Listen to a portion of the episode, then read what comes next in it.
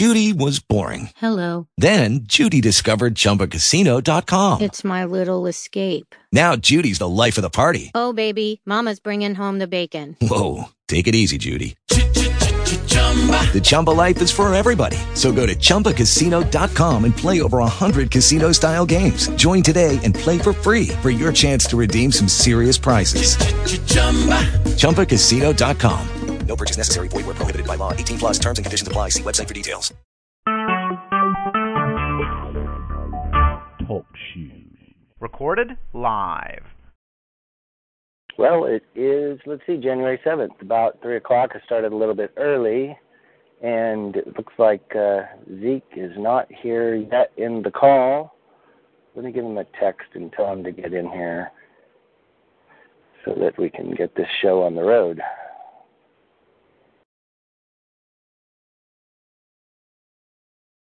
Anyway, the discussion today, uh, first of all, I'd like to say that we're um, sponsored by Power Politics dot com. That's Zeke's website where he explains in more detail the issues surrounding the writ of mandamus and why it is the remedy that we're looking for with respect to dealing with statutory courts and with public officials who are performing their duty in an unlawful manner. That's Power Politics dot com.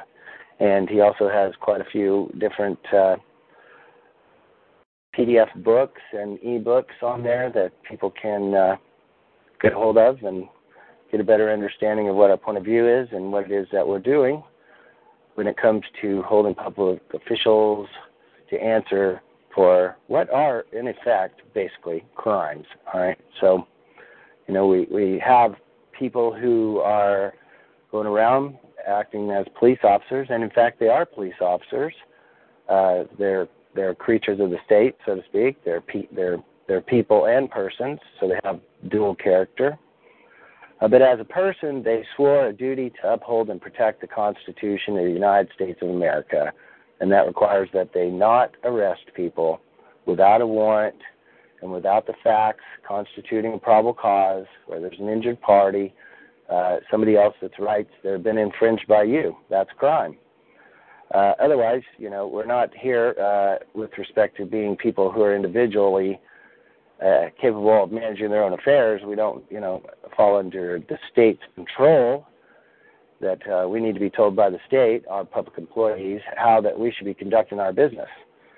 Um, that's not within their purview. So it kind of looks like I jumped the gun here a little bit. Uh, if there's any of our friends from England that are coming on to the call or listening to this call after it's been recorded as a as a podcast, uh, I'd just like to say, you know, uh, America is a common law country. Uh, it was started as a, as as you all know, um, a part of the uh, realm of the Queen, and and so uh, we separated from that, but we retained all the, the common law of England as our fun, fundamental uh, government.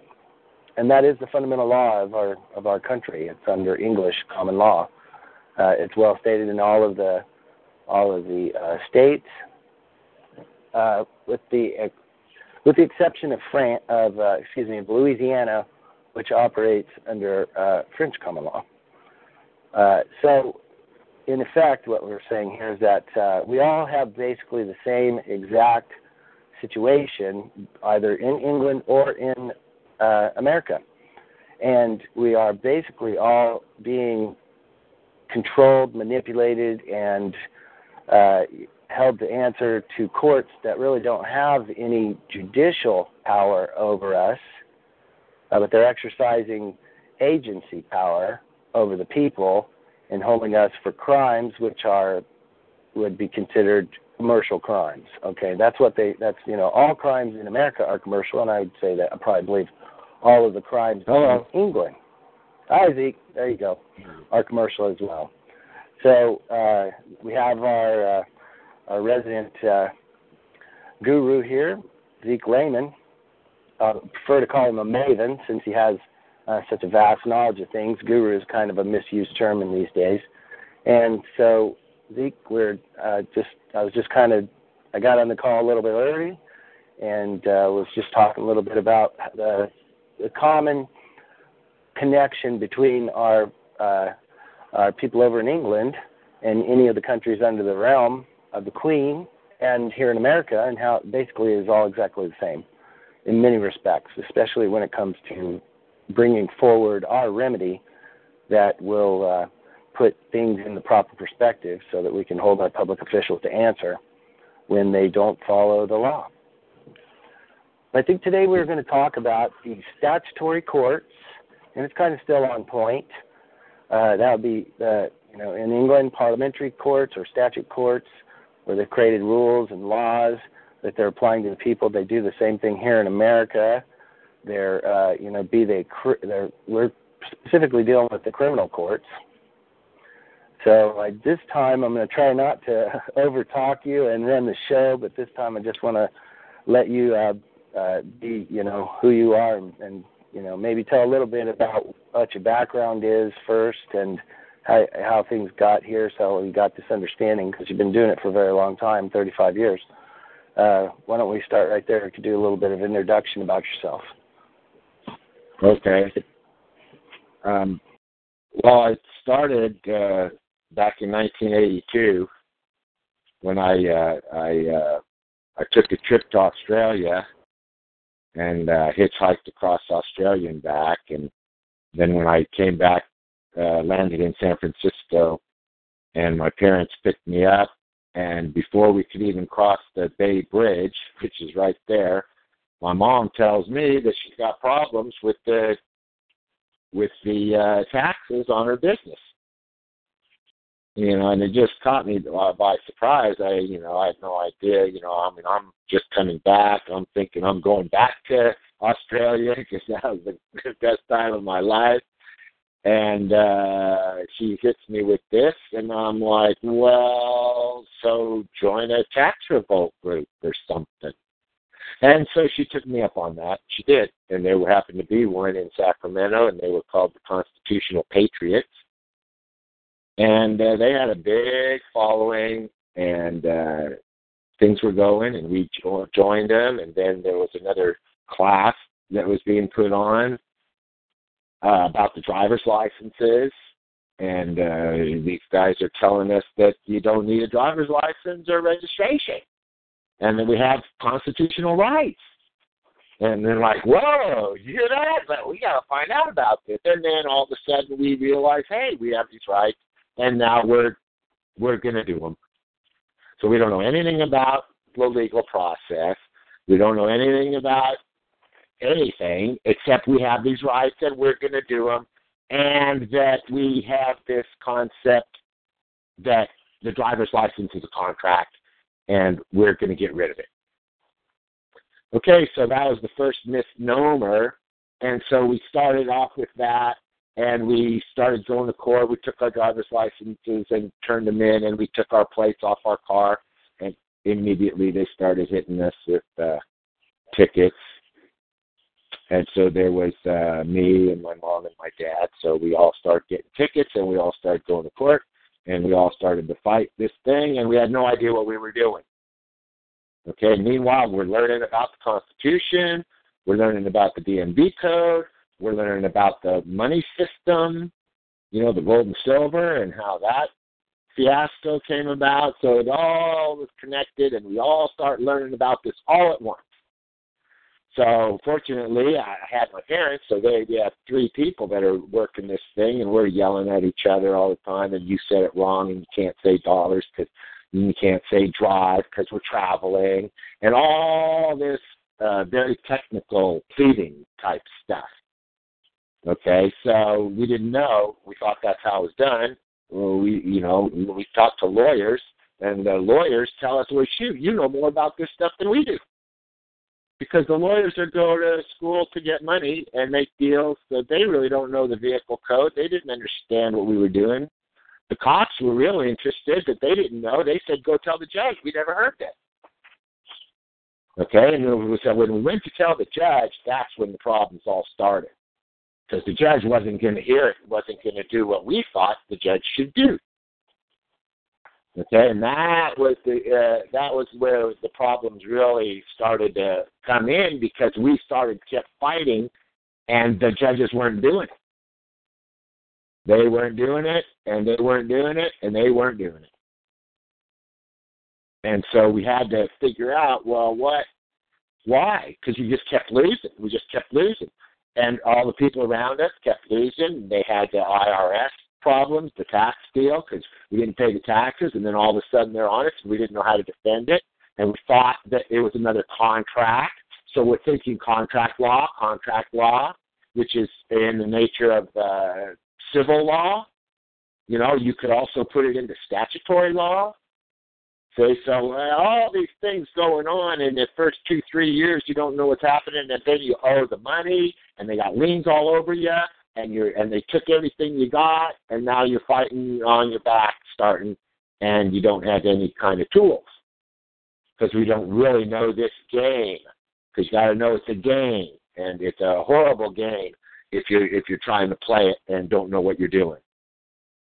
Okay, so that, and most people quit. They get frustrated, they quit, they give up, they have to, they got to go to work. Okay, so no one ever figured it out.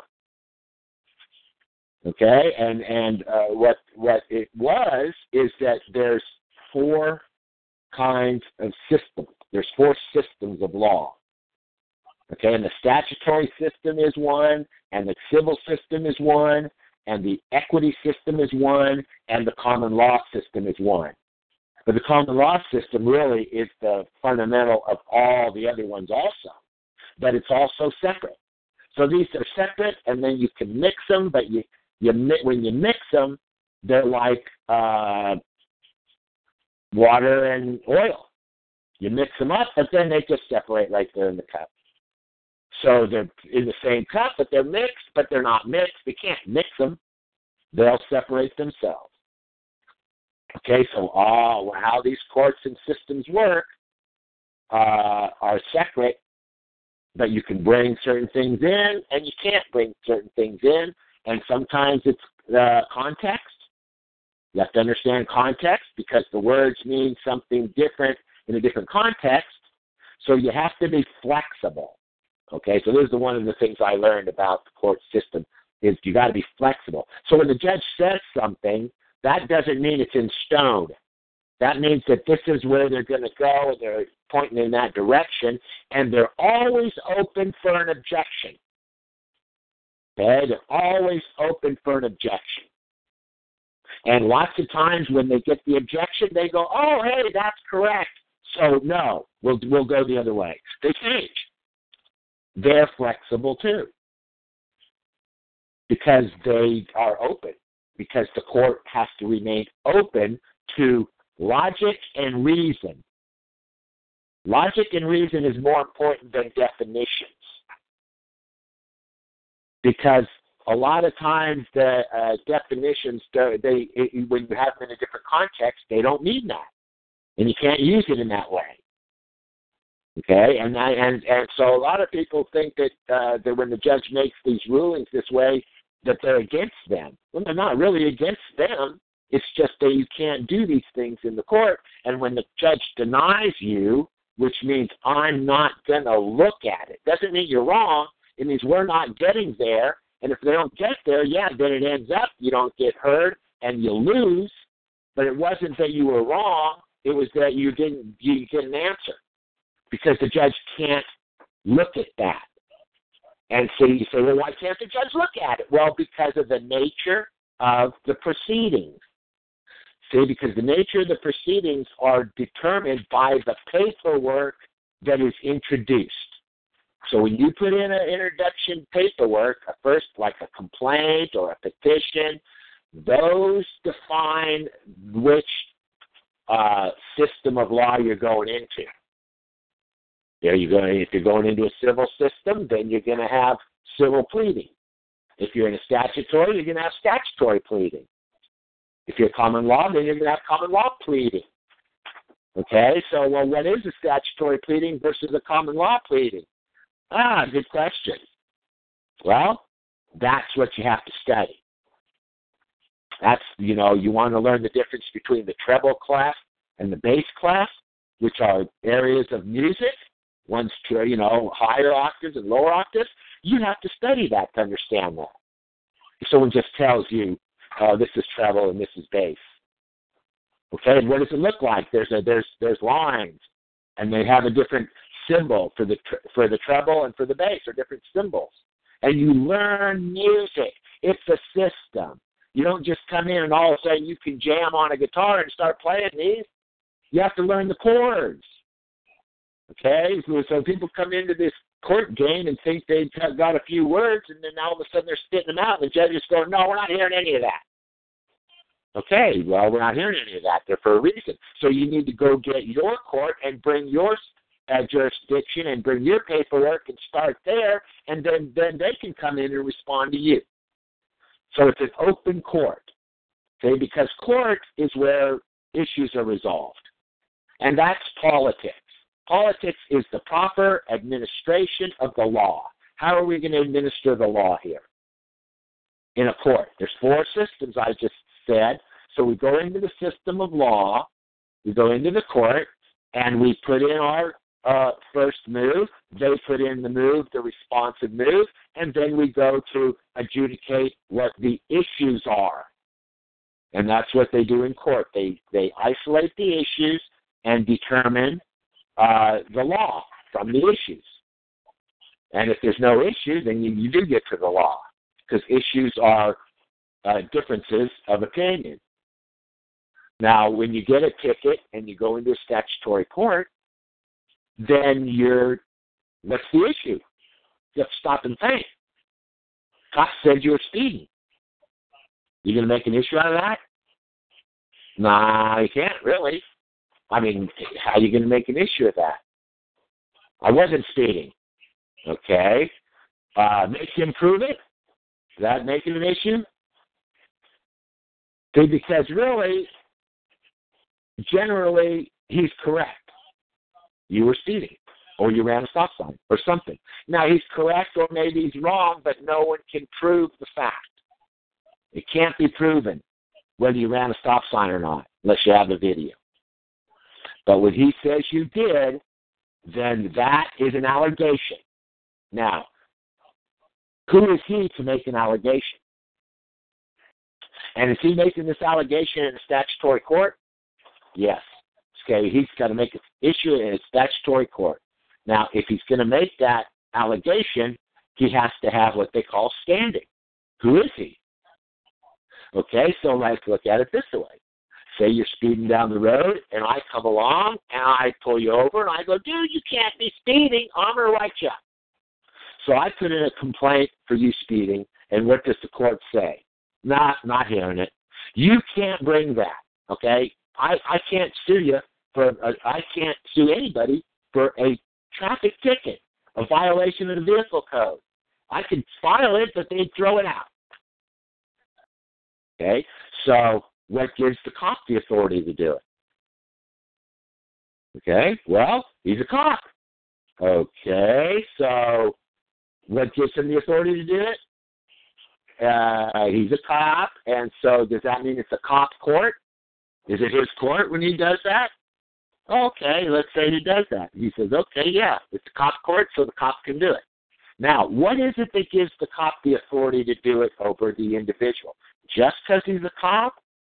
Or does he need an order from his agency to do it?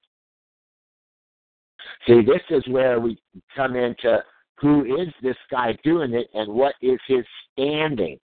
What's his authority to do it? Because a cop is in a relationship with us. He said he'd protect our rights. He promised us that he, if he was ever going to pull us into court, the court that I can't pull anybody into, that he would have uh, give us due process, and that he would have a warrant. And not only would he have a warrant, he'd have a warrant that included probable cause. Okay, so there's our there's the angle right there. Anytime you're stopped by a cop, he, does he have authority to pull you into a statutory court? Well, if he has a warrant, he does. But then even that warrant has to contain the probable cause. Because probable cause means crime. And that's what the statutory jurisdiction in this particular case is, the criminal jurisdiction. So criminal jurisdiction means statutory jurisdiction. Okay, now I can tell you what this means, what that means, and it's flexible. It's all flexible. It can mean that, and sometimes it doesn't mean that. So it all depends on which case we're talking about.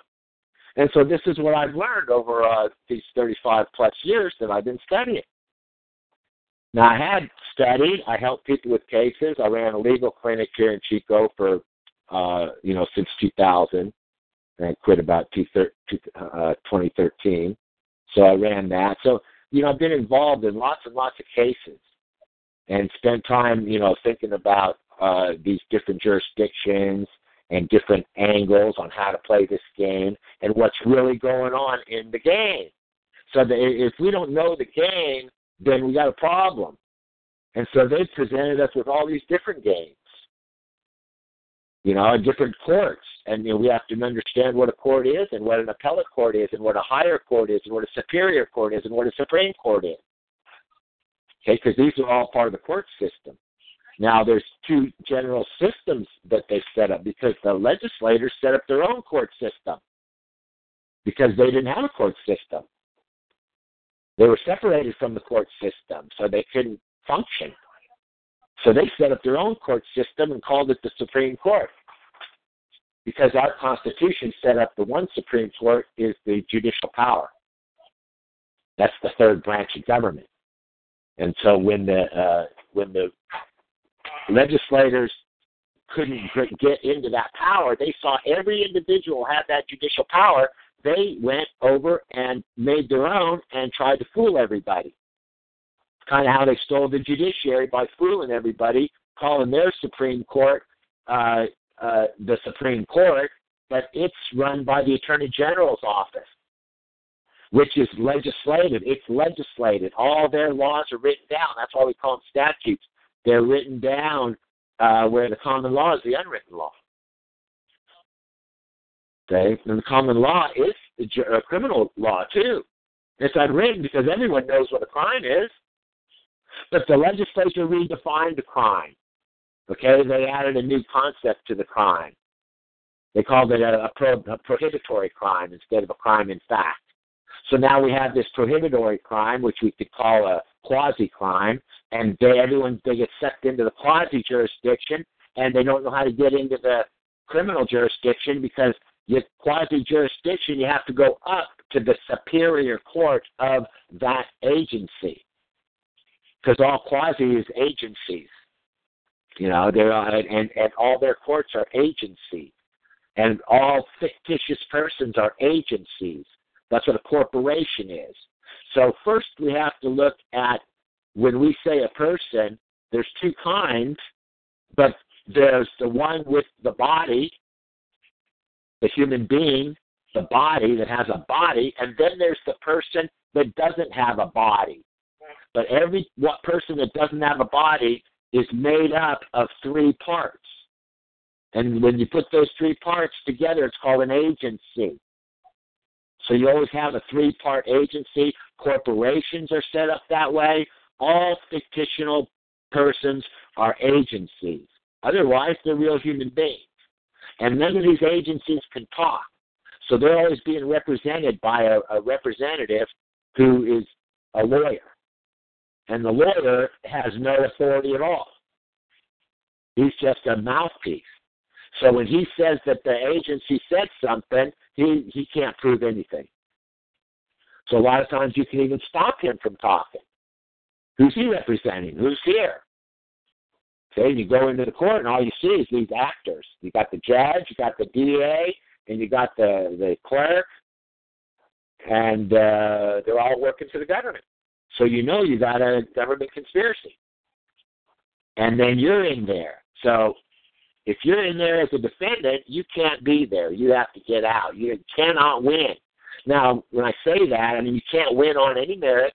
You can't win. The only way you can win in their courts is to disrupt their procedure till the judge says, oh, yeah, they didn't do it right.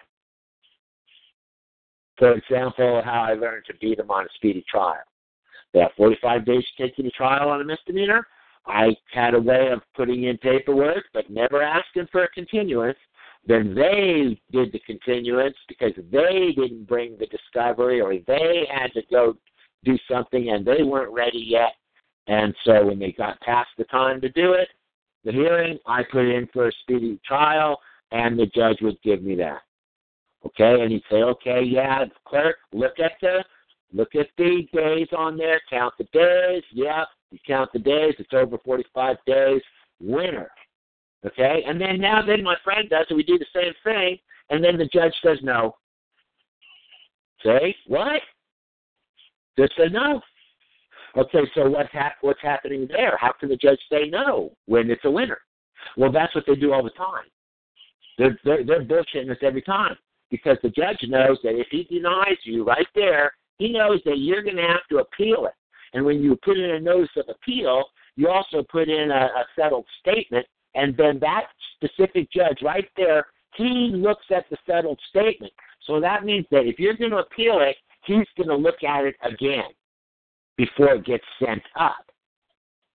So then when I told my friend, I said, no, that's total bullshit. I said, we're going to put in a notice of appeal. We're going to put down this uh, uh, settled statement.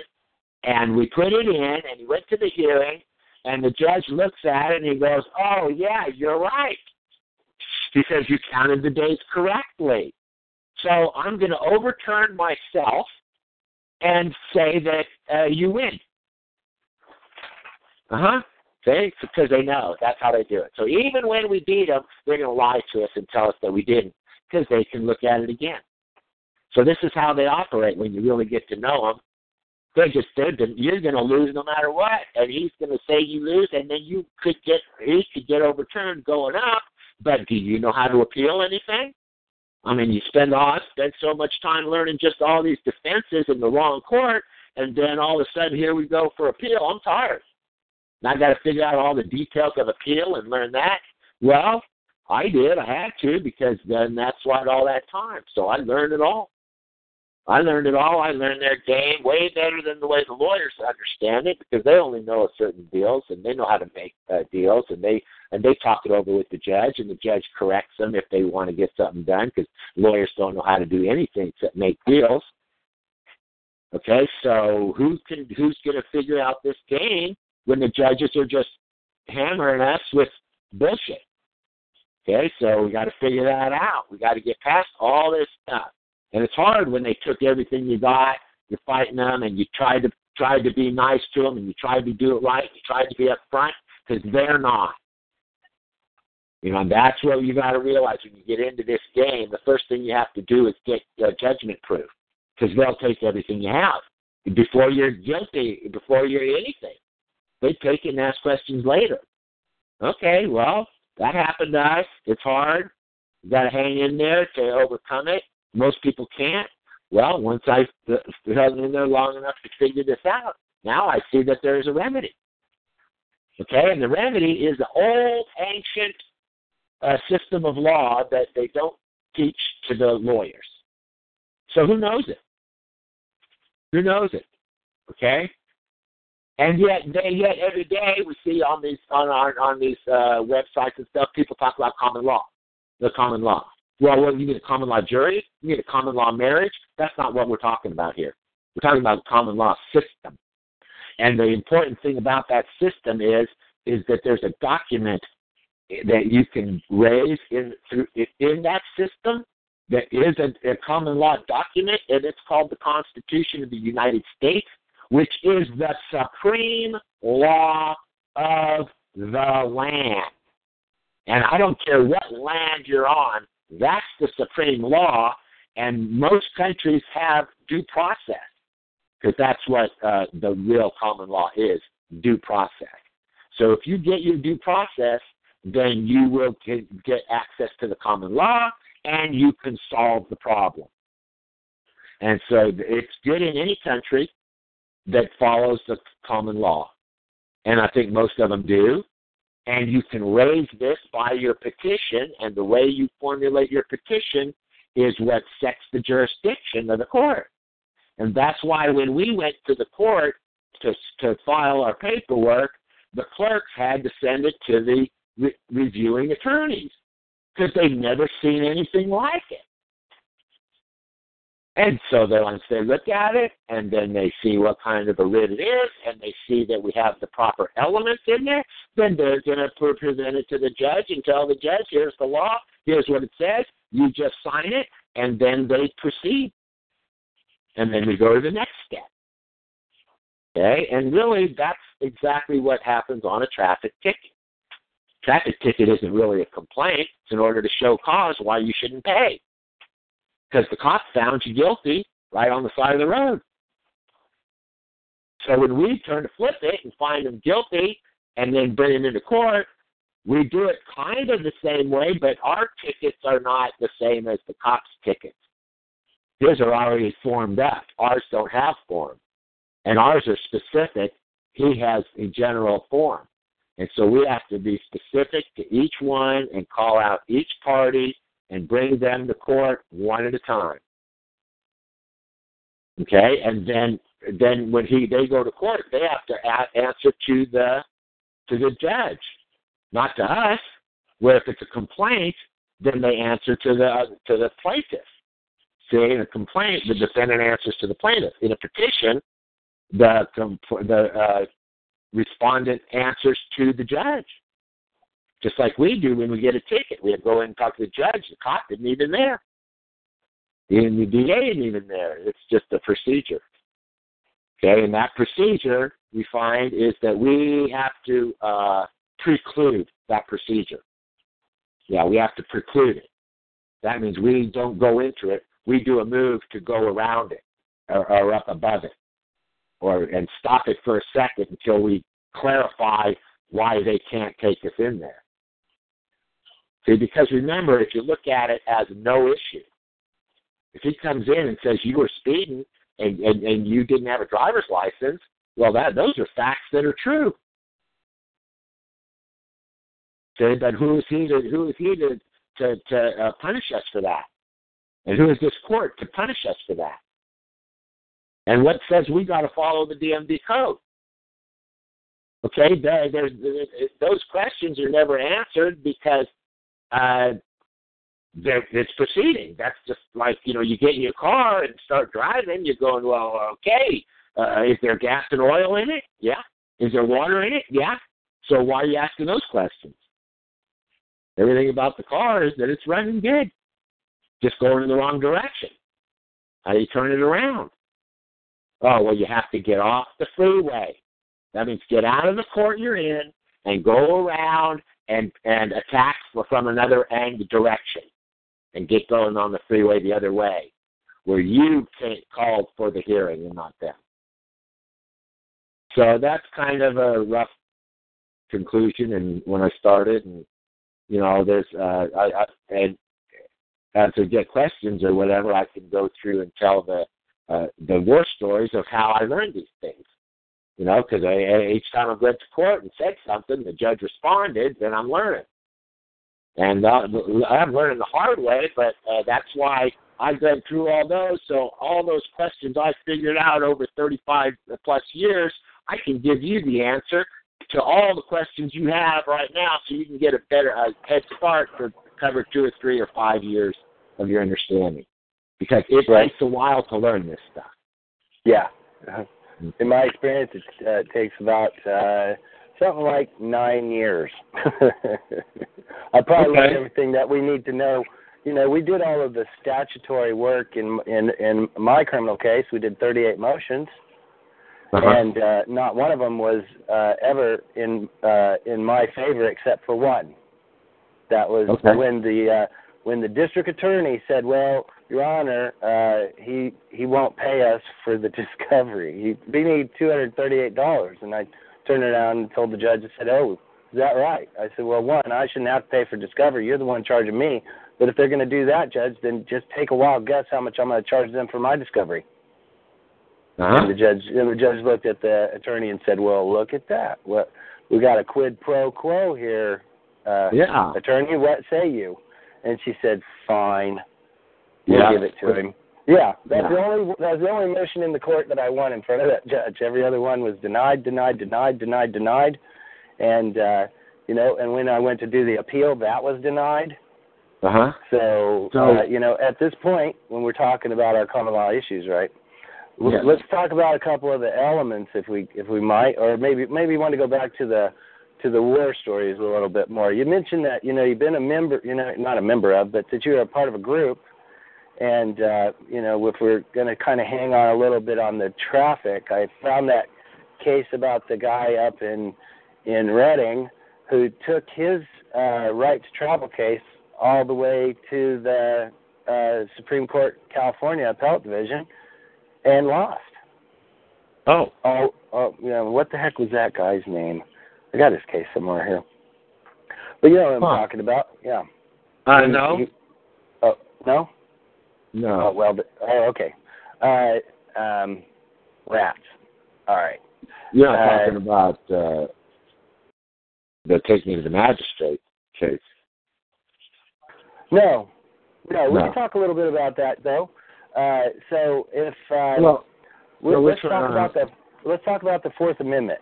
Let's talk about and and this goes, I think, you know, for our people across the pond.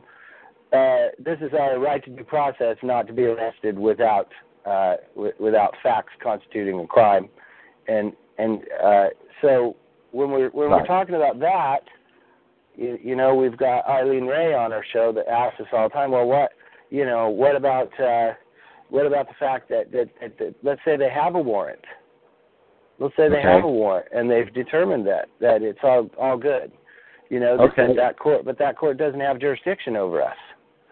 Right. They don't have yeah, subject matter jurisdiction. Well, maybe maybe you could explain a little bit about subject matter jurisdiction. Okay. That, okay. Okay. Let's let's look at the, what we call subject matter jurisdiction. Okay. So that would mean what's the subject here, and so this is where they conflate what the subject is, because if the subject is the criminal jurisdiction, you know, which or if it's traffic jurisdiction, your vehicle code. You know, we used to call it a municipal court, but now it's up in the Superior Court, but it's traffic division. Okay, that traffic division is still the criminal jurisdiction. Okay, and the criminal jurisdiction is what's what we call the probable cause jurisdiction. Okay, so it's really the probable cause jurisdiction as opposed to a civil jurisdiction. And it's a criminal jurisdiction. They mean the same thing. Criminal and probable cause means the same thing. So when they when they uh, when the uh, remember, because I said I can't pull you over and give you a ticket. So only a cop can pull you over and give you a ticket. But the Fourth Amendment says that he can't arrest you without a warrant. And pulling you over and writing you a ticket is an arrest. Now, they'll want to try to construe that and make it into a uh, some kind of a detention, but those are just uh, labels, okay? Because regardless, if they're going to take us into the criminal jurisdiction, they have to have what's called a warrant. So if they want to take us into the probable cause jurisdiction, they have to have the warrant. Now, most people think they have to have probable cause to take you into that jurisdiction. Well, yes, but the thing about the probable cause, the only way that you can evidence probable cause is by a warrant. So the warrant gives evidence that there's probable cause. Because the cop, when he pulls you over, he's like, oh, yeah, I got probable cause. I got probable cause. Well, where's your warrant then? No, I got probable cause. No, a warrant is a is a judicial instrument. It's issued by a judge who is taught what probable cause is.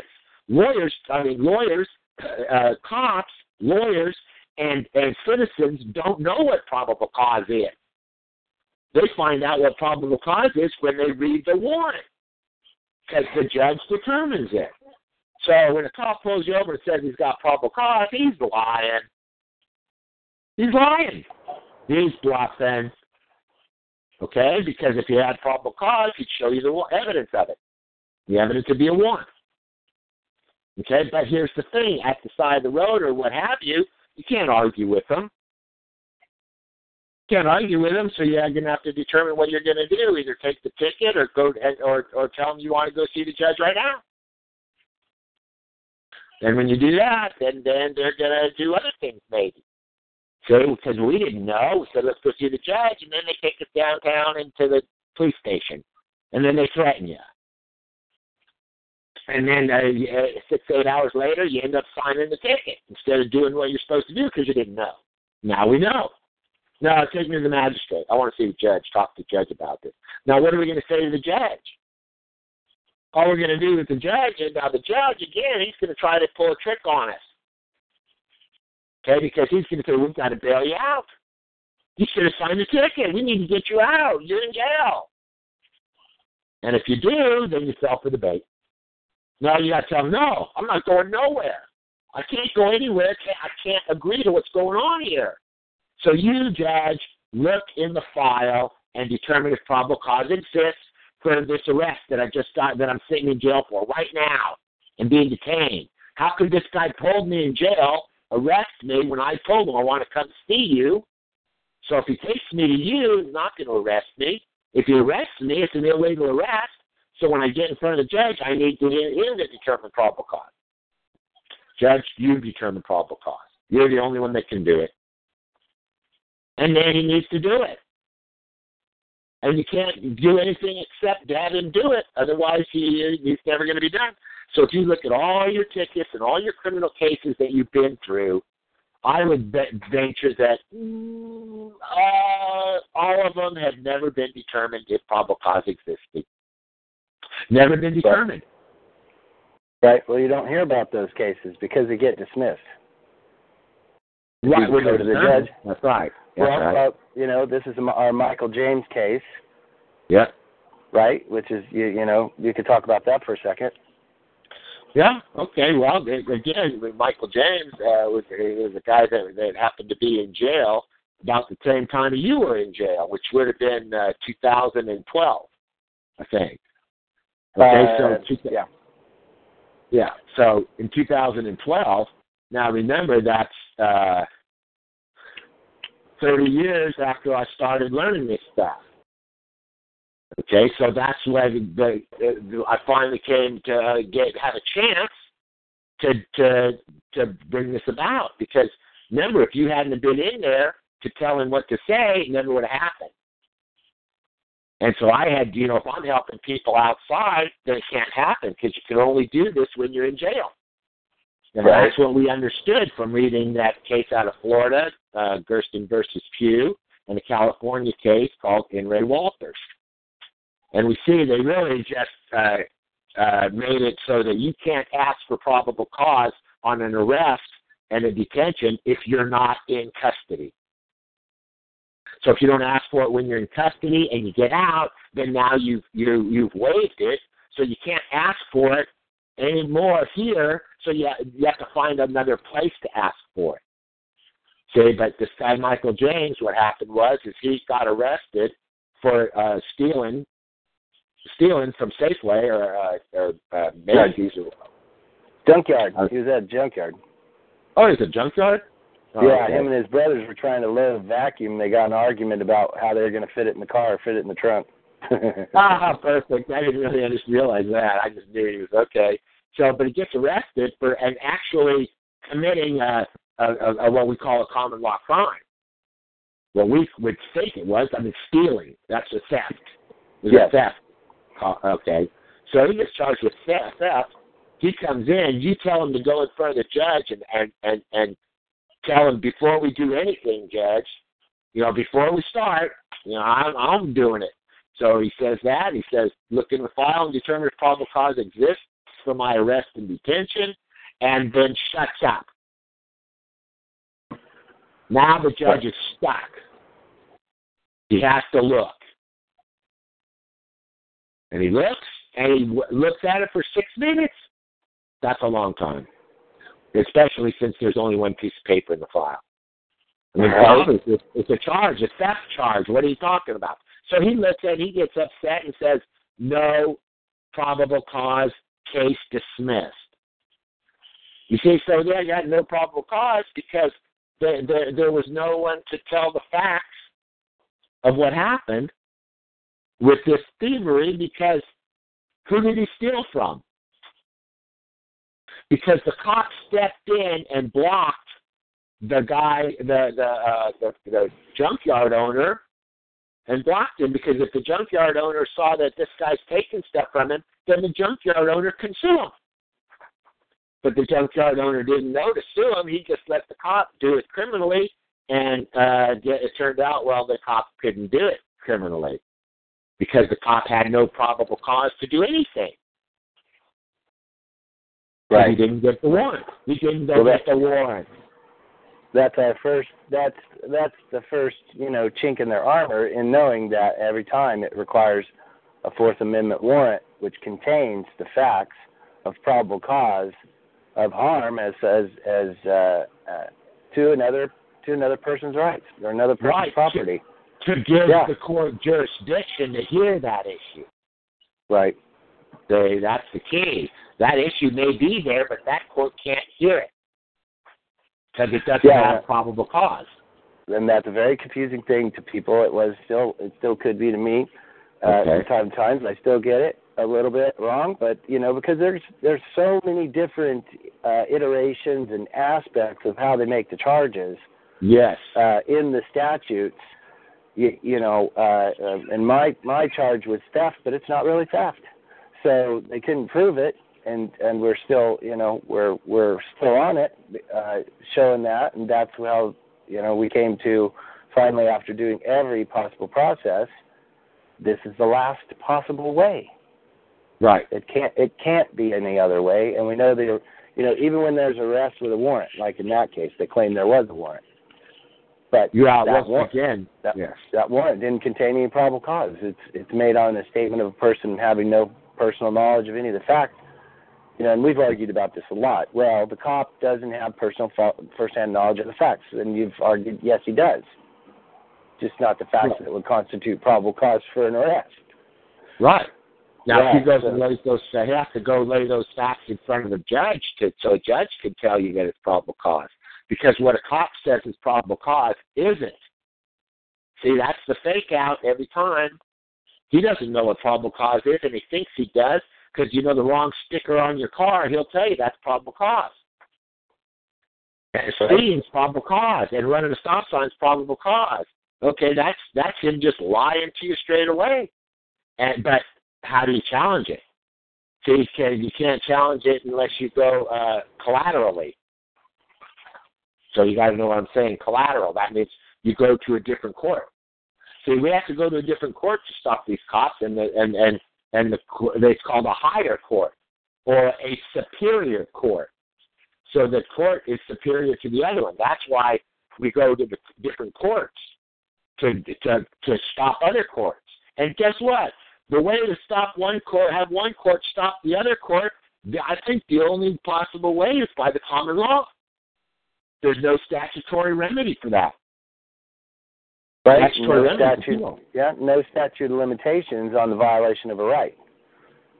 And when we, you know, let's talk yeah. a little bit about the maxims of law and what you know about what you know about that and the unwritten law and how it all how it all comes together at common law, because I think people are very confused. You know, I get people saying, well, they have to bring the common law into the statutory court when you raise it. No, they don't. Well, only, a couple, only in a couple of places. Let's you know go yeah. back to what you said yeah. about being flexible. One place right. that you can do it in a statutory court in America is called fifteen thirty-eight point five motion for determination of probable cause. But what are we determining the probable cause of with that motion? Right. The, that's the probable cause to take you to trial, as opposed to the probable cause for the arrest and detention that you've already suffered. So yeah. that's the key. You have to separate those out. It does take a while. See, that's the thing. All these things you've got to go over and over and over in your mind and get them straight. And so that's why we, uh, when you when we build certain uh, certain concepts, we have to always remember that that the uh, the powers of government are separated. That's what we have to understand. And so that, that when the powers are separated, then any kind of a legislation and, and statutory courts are legislative courts. The courts created by the legislature, and they're not what we call judicial power. So there's the judicial power courts, and then there's the legislative courts. Okay. Well, when and, you're talking about common law countries around around the realm, uh, it's the same, right? I mean, they're all constitutional, quasi-constitutional uh, uh, courts, but they're also they also still right. remain at King's Bench, right? Which is the judicial power of, but even that is still another agent agency, corporation, yeah. right? Right. So it can be get a little confusing. And and really, you know, and we have to learn where is our court? Right. Where is it that we have to take our action? Because, for example, if if we were, uh, and correct me if I'm wrong, if we're if we're starting at the Supreme Court, you're you're too high. That they're probably not going to hear it. Right. Because yes. Why didn't you go to the court that we uh, that is authorized under the way we established the rules of law? And get it heard. Yes. Before you that, would, yeah. that would be what we call, quote, the superior court. And when I say that, I'm talking about the superior court of the probable cause court. Okay. So this, it's the superior court. Now, a lot of times, the superior court can, could strictly be the appellate division. Right. It can be superior in certain ways that you go up to them and ask them questions. Now, once the case is over, then the superior court could be uh, the uh, any superior court. The civil court would be superior to the criminal court. Right. Let's stop, so, let's hold right. Let's hold right there. All okay. right. When we're when we're talking about the the mandamus, it is a civil action, and you wrote a paper. Uh, Uh, whether you're talking about demur at that time, but it really was expressive of, what, of the most recent understanding of it, that the separate civil action is the judicial power over the criminal court and the criminal action so that you could get to the merits. Let's talk about that separate civil action and what we're talking about when we're speaking of civil overriding that, that criminal. How does that work?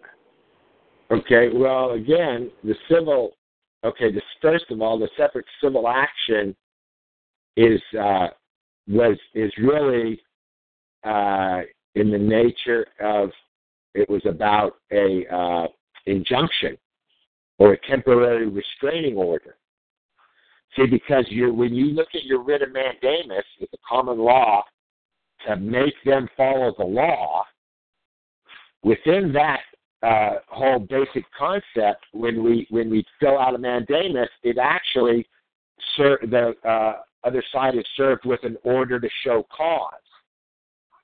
So the order to show cause is a statutory civil action that that is uh, was created to look like the mandamus. See, so because it's not the mandamus. It's it's it's a civil action that's like that. It's an order to show cause. So they, instead of doing a mandamus, they kind of twisted it to be an order to show cause, and they, it's twisted, so it's not quite right. And that's why the paper I wrote uh, about the separate civil action was about a T R O and a uh, restraining order, and then an injunction, which those are you know one a one-two punch, and you were to enjoin, which was to be stop the lower court in a like a uh, uh, when you have these uh, actions for uh, quiet title or an action to uh, unlawful detainer, what they call eviction. See, that that was what that was determined to stop it. Okay, so the eviction is like the criminal charge, so you have to stop it, but you can't stop it in that court, so you do a collateral move to what in the superior court, and then you do the injunction. But we would do that injunction. We would now do it mandamus. Gotcha. Okay?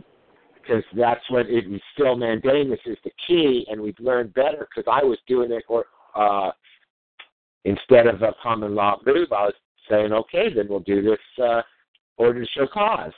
But it really right. works better as a common law mandamus because the order to show cause leaves out that ability to where we can uh, use the procedure and then go in for damages right there. Right. Well, earlier you were talking about the fact that there is a problem in the statutory court with the fact that you can never really get to a ruling on the merits because it's all procedural based upon a presumption. So the presumptions are overriding the merits, and it's, you're looking at the procedure, whereas when, like, for example, in the writ of mandamus, uh, alternative writ, which which is which is as I understand it always had an element of an order to show cause from right. the beginning. That that really uh, that's your injunction to make them stop. But you're talking about the merits. Who owns the property, or who has the right? So we're right, we're right. always we're always looking at that part of it, and that what we include in the writ to include the uh, um, complaint for declaratory relief to declare the rights and duties of the parties involved right. in that uh-huh. question. And the question is about the merits. And the merit is the right of the people to not be arrested without a warrant, or the right to have their property not be seized there you by, go. The, by the king of the country without probable cause and a warrant. Okay, who owns the property? This is a big question all over all, all over anywhere that's got fake money, right? Well, yeah, but, and also other reasons that why that we know that possession is nine-tenths of the law. And we know that all the property has really been abandoned because of what you said, and the, and the, the money, if no one ever paid for their property, they never really paid. So how could they own it? So nine-tenths of the law, again, is possession because the because people got their uh, property from the bank. Well, the bank never owned it to give it to them, right? So now we have the title and uh, possession, right? We right. Law, because remember, when they go for the unlawful or, or the eviction, that's where we stop that process and say, wait on that process until we determine who owns the property under the quiet title action, and that can go for years. Right, and, and and we should never be able to determine who owns it, because how does the bank sell it to anybody or obtain it? The bank can never own a piece of property. So, you know, you're going to get into some real uh, uh, legal battle, okay, and then you're going to have to hold your ground, and then you're going to have to attack the plaintiff. All right. Well, we, yeah. So, so as we're talking, we're talking about statutory court. All right, we, I think we've established the fact that one, we're in a court of presumption. Two, that it's a legislative court that doesn't have yeah. judicial power. It's pretending yeah. to be a court that has it. And uh, uh, so, when you're standing there, the presumption is, well, you're standing here. And yeah. I said, I said earlier, and we got in a bit of a debate about it, that, you know, the way I looked at it, although I'm not saying it's correct, but I'm, I'm just explaining it because it's the way I understand it.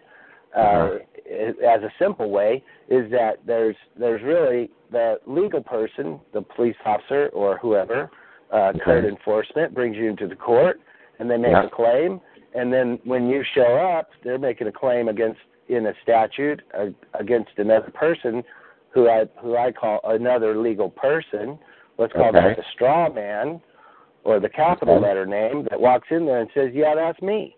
I represent uh-huh. that person. So then the court says, okay, well, then we know what the court's about.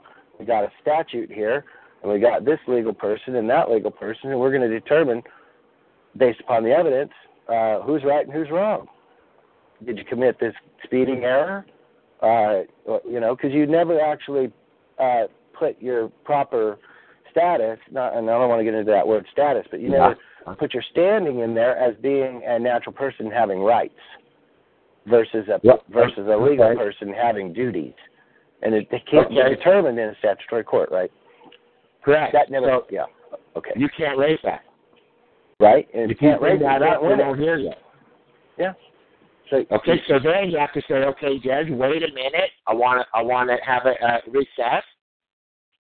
Okay, because I'm going to go over next door, and I'm going to file my petition in the superior court to this court, and then I'm going to have that court order you to stop. And I'm going to have that court turn it around to answer my question, because now I'm the one with this status that uh, that can question the authority of the cop because he didn't have the warrant. Yes, because he viol- you know, in, in fact, he's violating my right and his mandatory duty to not do that. He swore right. he would, and now yes. he's doing it. How do I stop you? How do right. I stop and, him, Judge? I need help. Yes, and it's not going to happen in the court that he get, brought you to. Right. Well, uh, that you know, That's so point. Okay. Yep. I think people okay. will start, you know, as we go on, they start yeah. to understand that. That makes perfect sense. Yeah, it should. And, uh, yeah. And and and and, and uh, that's that. Uh, you got to realize that. So all all the vehicle codes and all the codes and all the statutes, because you're talking about statutory court. Let's talk right. about all those statutes. Well, we have to understand none of them apply. Right? None of them apply. So, well, so we know what applies for us would have to be the supreme law of the land. Okay, and the supreme law we go by would be uh, uh, the Constitution here. It'd probably be the Magna Carta over there in England, and, and any other any other freedom document. And most uh, countries have constitutions now that are divided up, separate the powers, because ours was the best first example and the one that's still valid, and it's good everywhere. And I think you can use our Constitution in any country. So obviously, you, when you're in the court system, you have to go to a superior court, though. You have to go to a court that, that has the judicial power, and it's the court that you bring it to and put it in. See, because the Would court you, is actually the seat of the sovereign. Right. That's yeah, so, so that's why we start our own court. So in effect, when you're saying that you could use, for example, you could use uh, American law in uh, Australian or an English court, you're saying that we're using international law, which is due process and a fair hearing. That's right. And that due process and probable cause. Uh-huh. Okay, yeah, that that the evidence. When, okay, when we when we bring the cause of action at writ of mandamus in common law, it becomes already uh, a request for an order of the court for an injunction, and that's right. to, uh, and that we're putting in a, all that's required of us is similar to the traffic ticket, which is prima facie evidence that we're more correct than of the facts, right. and that uh, the judge then goes, well, I, you know, I can't. I can't decide from what I have, but I sure can decide that it looks like you're right. Uh-huh. You've got a good argument here, so let's yep. bring them in and find out what happened. That's the uh, right. alternative writ of mandate, order to show cause. They bring them yeah. in. Let's have so, them bring, and then they bring the evidence, correct? Right, and the, and the evidence will call facts. So let's okay. look at the facts, okay? Let's look at the facts of, of, of, of this uh, procedure. And so let's say we're going down the road and and we're speeding, okay, and uh, we get pulled over, and the, the cop, he if he writes us up and sends us over to the court, right, and, and, and the court says, okay, let's look at the facts, and then we all agree. We all agree to the facts, okay, because you were speeding. It's a fact, okay, right? Right. So, the, so, so, so there is no issue. We get there and there is no issue. So, so there's no reason to go to court because there is no issue. Okay. So then, when we go in there and we go, well, Judge, there's no issue. Everything the cop said is true. Then he says, okay, then I'm gonna find you guilty.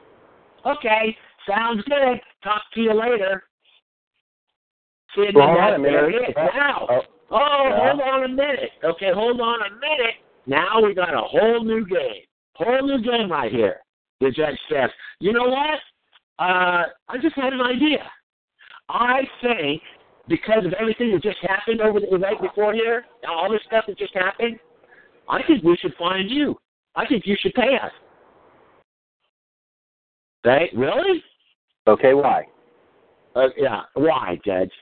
Well, because the sky is blue, and, the, and and if you look outside and look at the trees, they all have no. green leaves. Well, how about this? No, not because of that, but because, look, I got this piece of paper here that the legislature gave me, and it sets out the fees and fines. We're calling it bail, and it tells uh-huh. me that I'm, I can't charge you any less when I find you guilty than one hundred thirty-five dollars for what just happened. So how do you want to pay that? Yeah, but wait a minute, you, wait a minute, wait a minute. You found me guilty. I told you the facts are true. I'm not guilty of anything. So you're trying to say facts make me guilty. I see you kind of little trying to put it together, but uh, there's no reason to put that together. I think you're just trying to find me because the sky is blue. So, uh, right, so, well. so, so you're going through, okay, now then it's just going to do it. But then, then I say, oh, well, then do it. Okay? And he never does it. Oh, hold on. Just, okay. Hold on. Let's let's okay. take this into the real world now. Okay. So okay. then he does it. He signs the order, and then he oh, puts in another. Please. Wait a minute. Oh, yeah. Let's let's let's do the real world deal. Okay. So here's what happens in the real world. I uh, I'm sitting in the courtroom, and the judge is there. And the judge calls the cop to the stand, and the cop, the cop on the stand says blah blah blah blah blah blah, right? Right. And and and then the judge asks me if I have any questions, and I say no questions. So then the judge says, "Okay, I'm going to find you guilty," and the fine is twelve hundred dollars. Okay. Okay. And then I say, oh, are you finished? And he says, yes. And okay. I say, okay. And I walk over to the, uh, over to this, uh, right there by where everyone's sitting, where I left my hat, because I had a hat and I don't want to wear the hat in court. So I grab my hat, and as I'm walking out, the bailiff says to me, I'll have something for you to sign. Right. How about that? Well, what do you think that is? And I told him, before we even got into what it is, I asked him point blank, are you going to make me sign it? Right. And he said, well, that's up to you. And I said, see ya. And so we all walked out, down the hall, out of the courtroom, as my buddy says, come on, let's go, let's go. I said, no, I'm going to stand outside the courtroom, and I'm going to explain to everybody here, and there was a bunch of people that were there, and what I'm going to tell everybody is everything you saw in the courtroom was a show. It was all drama, and nothing happened. Okay, and whoa, wait a minute, look, here comes the bailiff. So now he wants something to happen. Gee, I wonder what he wants. He says, you going to sign it? I said, no, not going to sign it, you sign it. He said he couldn't sign it, so he went back in. Oh, yeah, well, hang on. He's going to be coming out again. So now he comes out again, and he tells me I can sign it. I can sign it the way Fred signs it.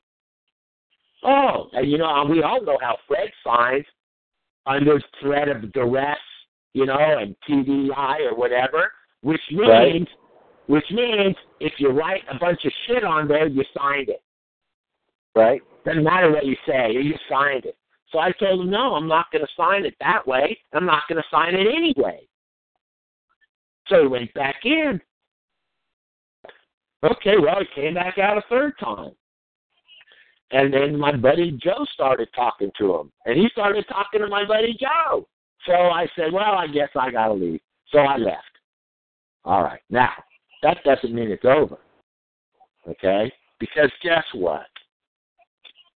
I did a letter from the collection agency. That's right. Okay, so now they want me to pay pay fine. And they tell me that if I have a problem, call them. So I called them. I said, uh, do you have an order to collect? He said, yeah, it's at the it's at, it's at the it's at the uh, at the court. I said, no, I just came from the court. I was just there. There's no order to collect. Okay, well, okay, well, do, do you have any idea what that order to collect would be? Well, let me tell you what it is. Remember when the bailiff kept coming out, had me want me to sign something? Right. Well, if you read what he said, that was an order to the sheriff to execute what happened in the courtroom. So that means he wanted me to sign what the judge was supposed to sign. Why didn't the judge sign it? Why are you trying to get me to sign it? Because that's how they do it. Okay, so I said, no, I'm not signing it. Now the judge signed it, you sign it, someone else signed it. Okay, so it never got signed. So now, they, now they're trying to collect on me. And, and then they said, I said, it's not there. They said, well, we'll go check. And so here's a part of their game. Okay, did they go check? Of course they didn't. And then two weeks later, they said they didn't hear from me, and then I owe the money. So now what am I going to do? See, they they, they didn't produce the uh, the judgment. They didn't produce anything that said I owed, the order of the court, but they just went as if the judge did it. Okay, so then, then that hit me. Then I realized, oh, I have to write the order. So you know what order I wrote? I wrote them and told them that, that they're ordered to stop collecting. Okay, and if they and if they collect without an order to collect, that's a that's a misdemeanor, and they can be sued under the code. So, well, that's one way to yeah, that's one way to skin the cat, and I, I believe that after that you never got another bill. Is that correct? Yeah, that's correct. Right. Never heard from them.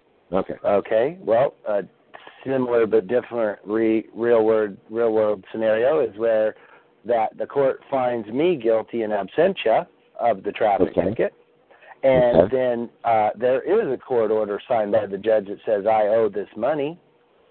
Doesn't say oh. it. It says I owe it to the Butte County Superior Court. Butte County Superior Court transfers that to the collection agency of the Butte County Superior Court. That co- collection agency sends me five or six notices. I told them to pound sand and prove that I owed the debt and show me the order, and they never did. They said, we don't okay. have to. And then okay. I said, fine, well, if you don't have to, I don't have to. So I ignored it.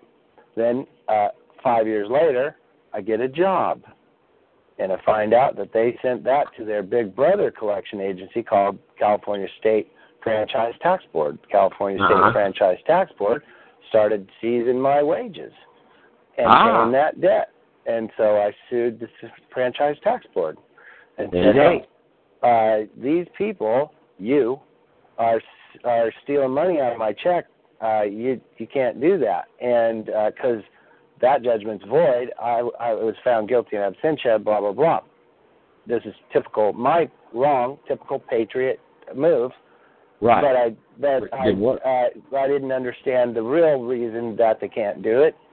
Is the orders no good without probable cause where they didn't have a warrant? Correct. Seize my property under the Fourth Amendment. So I made a wrong argument, and it's very easy to do. Uh huh. And we didn't right. determine, but what we determined from that was twofold argument that we could make.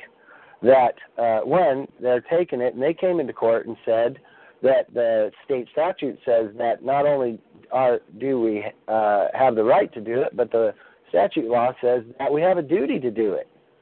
And the uh-huh. judge said, well, look at that. Okay, they got a duty to do it, and and you haven't put up a, a, a proper defense against that, so uh, they're, uh, they win. Case dismissed yeah. on the on the yeah. unanimous.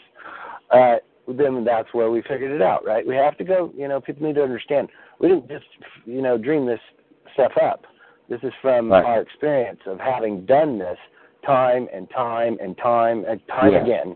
In yes. discerning what the answer is from the courts in order that they're the ones who told us how to do it, and they're uh-huh. the ones who've led us down the path and said, look, there really is only one way to get to the merits. Yes. That's by you have to get the right person who has the duty uh-huh. and bring them into court and right. have them explain to the court how they didn't violate their duty. Yeah, and the jurisdiction there is uh, the protection of right. And violation of duty and protection of right. So the protection of rights is different than law. It's a special jurisdiction to protect rights. Yes. That's, and that's the common law. That's always by not an action at law, but a special proceeding. Correct. Special proceeding, as, as people will say, well, you know, when we're coming in, we're coming in as the uh, petitioner, and we're uh, praying that the court would uh, do us do us this solid and uh, rule in our favor, as if the court had some some kind of uh, judicial discretion. But people need okay. to understand that when you're looking yeah. at the uh, when you're looking at the maxims of law that operate that court, there really is no discretion when the facts are truly stated. Yes.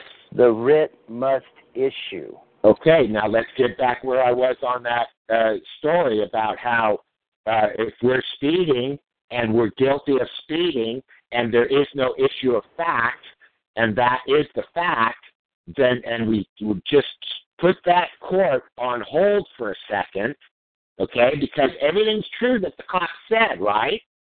True. And, that, and now they're going to fine us for that, because uh, we went into a little of that. But now let's flip it over here and take our situation and say that, well, we were stopped without a warrant. Okay? Uh-oh. Now, is that true?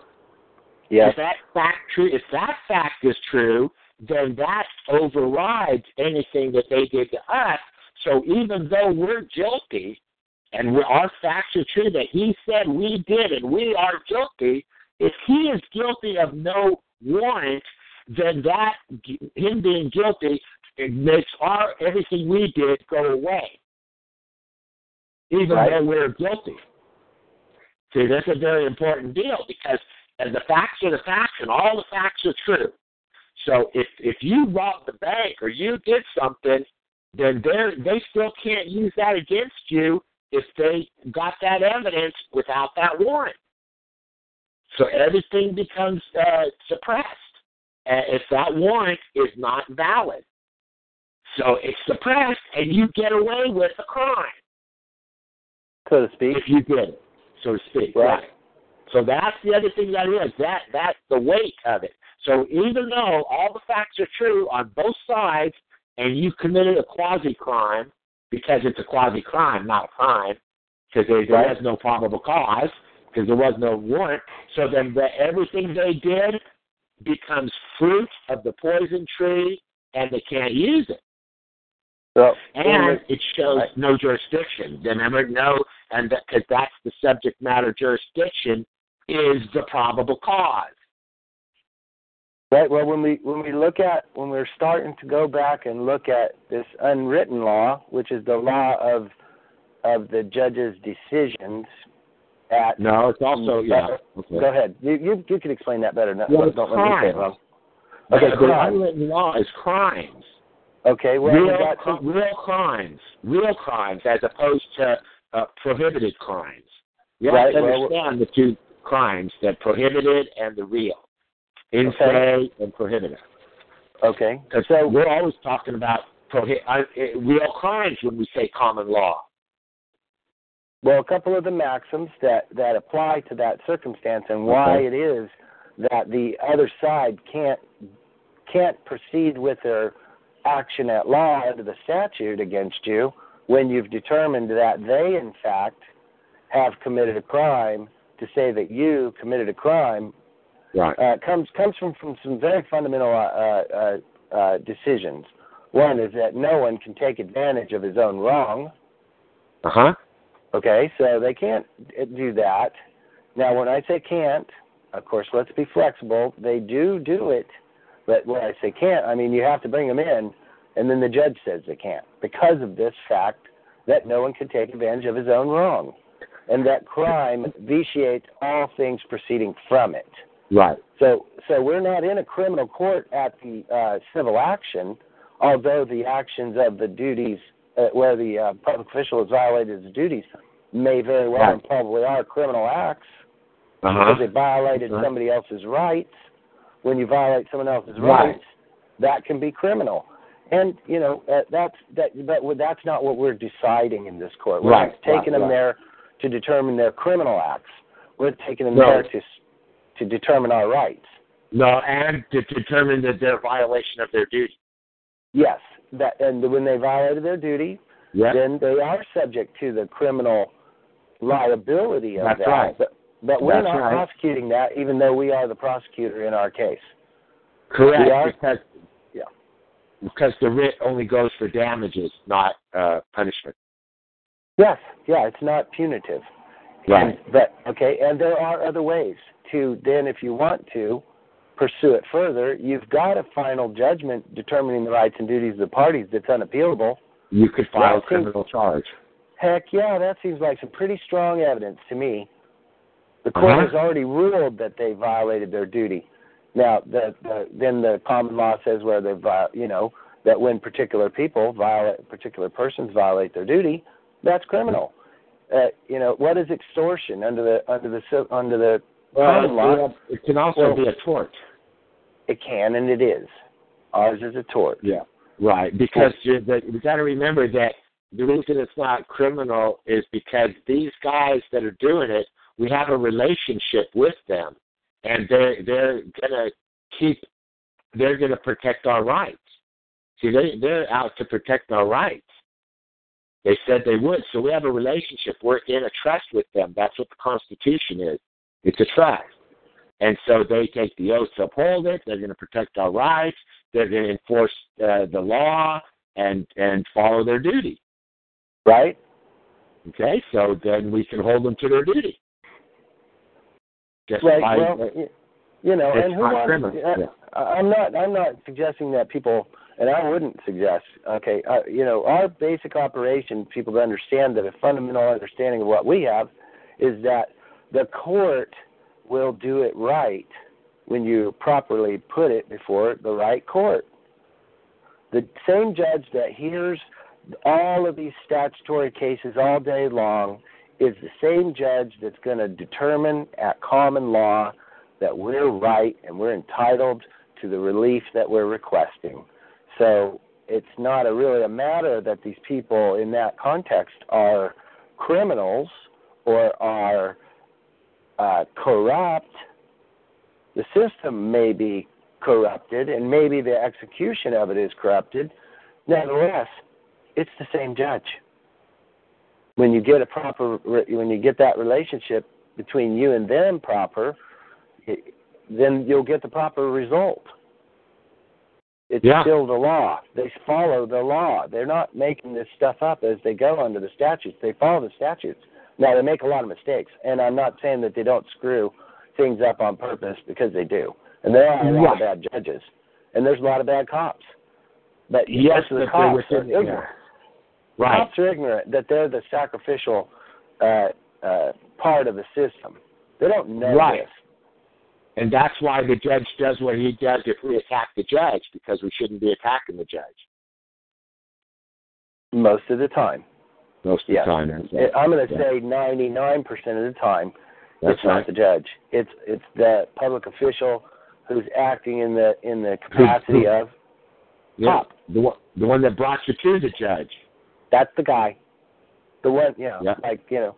Let's let's talk a little bit about somebody that, that's in, in one of the uh, in one of our other countries that could have a similar effect. All right, uh, an individual that, that I know was uh, was out walking around. There was a protest, and he got involved in this protest. And then these people started the, the public officials there uh, that started to uh, these are the cops. Yeah. Uh, started telling him what to do, this, that, and the other thing, ordering him around. He's like, well, you know, he started asking a bunch of uh, questions of the cop, you know, do you have an oath? Do you have this? Do you have that? Basically yeah. uh, challenging their authority. And okay. uh, and they didn't answer. And then one finally did answer and said, yeah, I have a, I, I do have an oath. And, uh, you know, they got in a little bit of uh, discussion about it. And okay. then he says, all right, well, then I'm going to leave. They told him to leave, and he says, well, fine, I'm just going to go ahead and leave, starts backing up. And uh, and they attack him and arrest him and say he was disturbing the peace. Okay.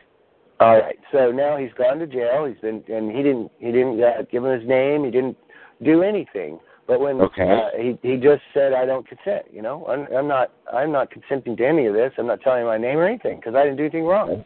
Okay. And, and uh, then they convicted him on that. They well, figured out who he was. Yeah, That's somehow. Right. Yeah. They gave him that. They put him in court, you know, but they convicted right. him at in absentia. He traveled okay. a lot, so he never got the notice that they put it in court. Okay. Now he's convicted.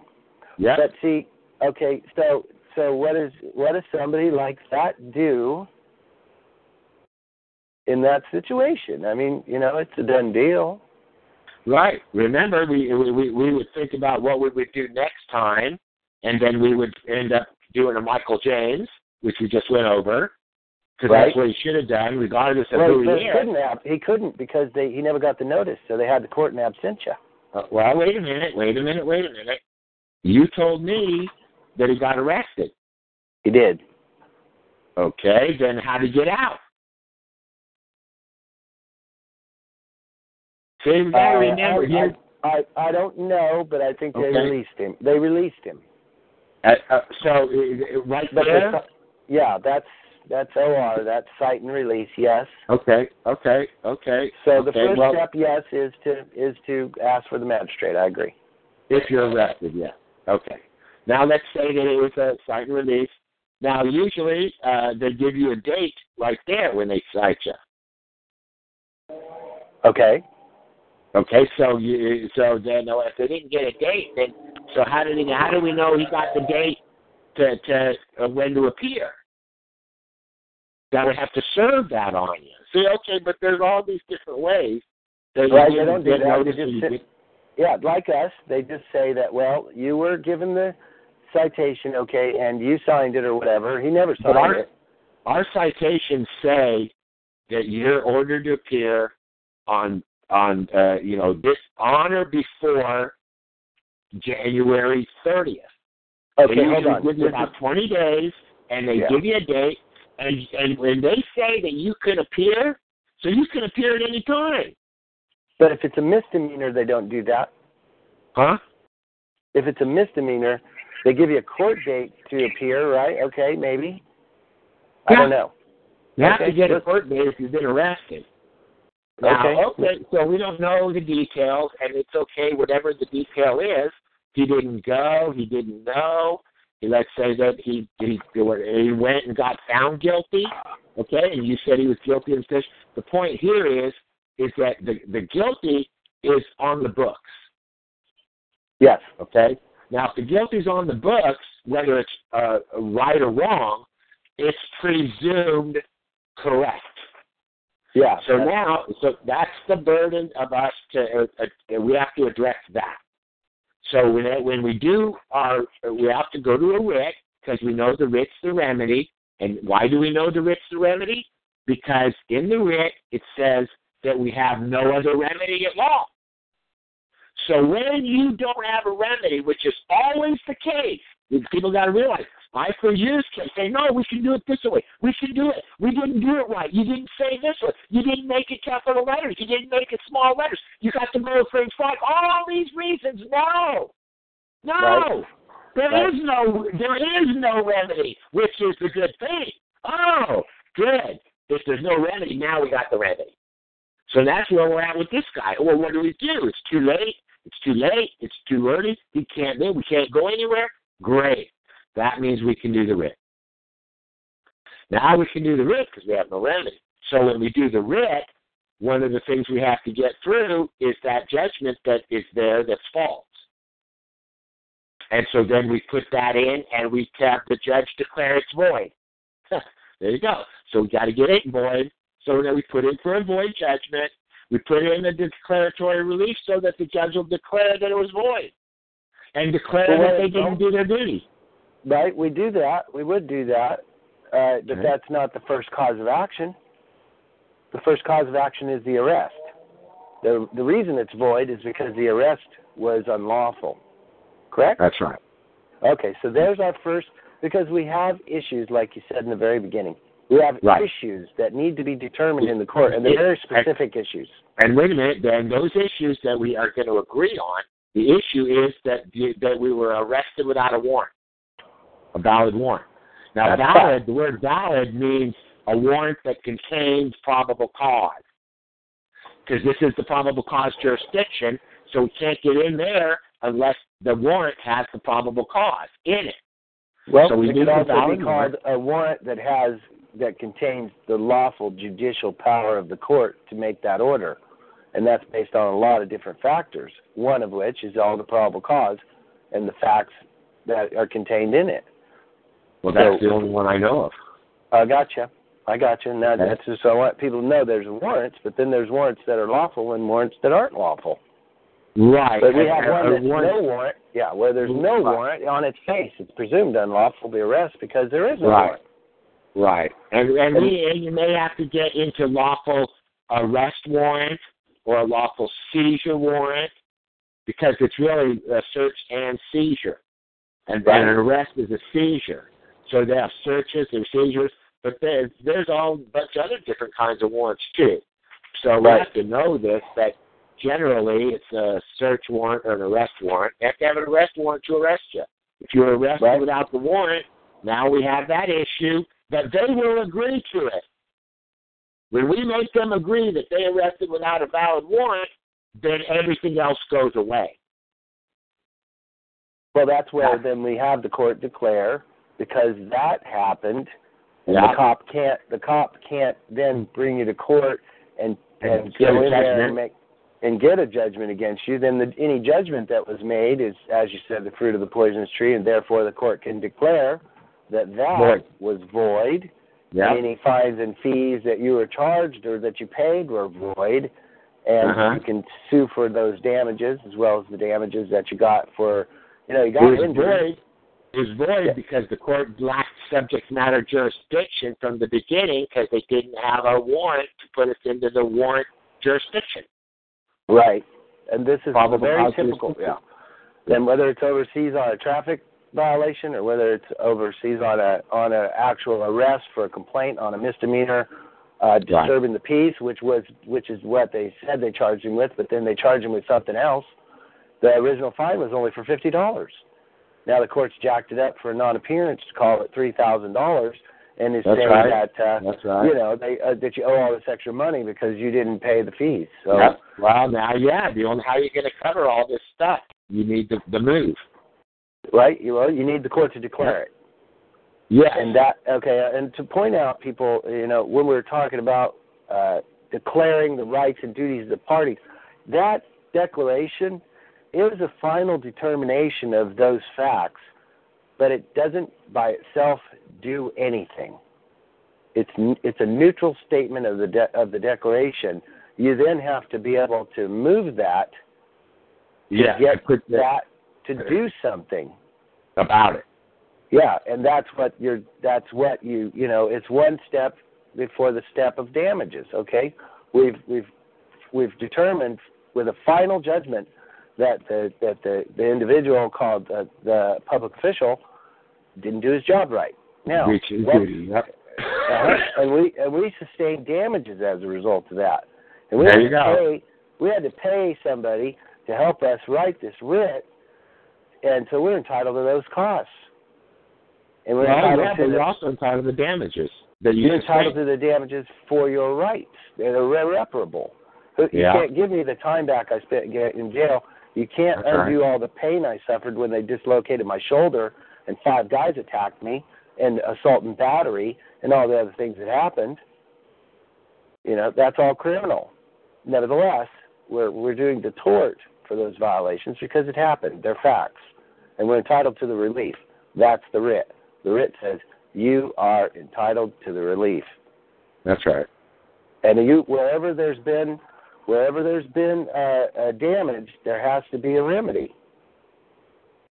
That's right. There's, you know, and, and, and, and that's legislatively and judicially.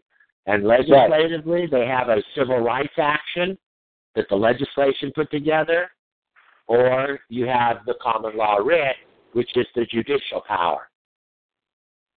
Right. Well, you know, this is not open to uh, uh, liberal interpretation. This. Cause of act, this, I don't want to call it cause of action. This special proceeding has very specific rules, and that's why it has to be perfectly done. Yeah, it's common law. You have to cross your eyes, cross, dot your I's and cross your T's because you have to say what you mean.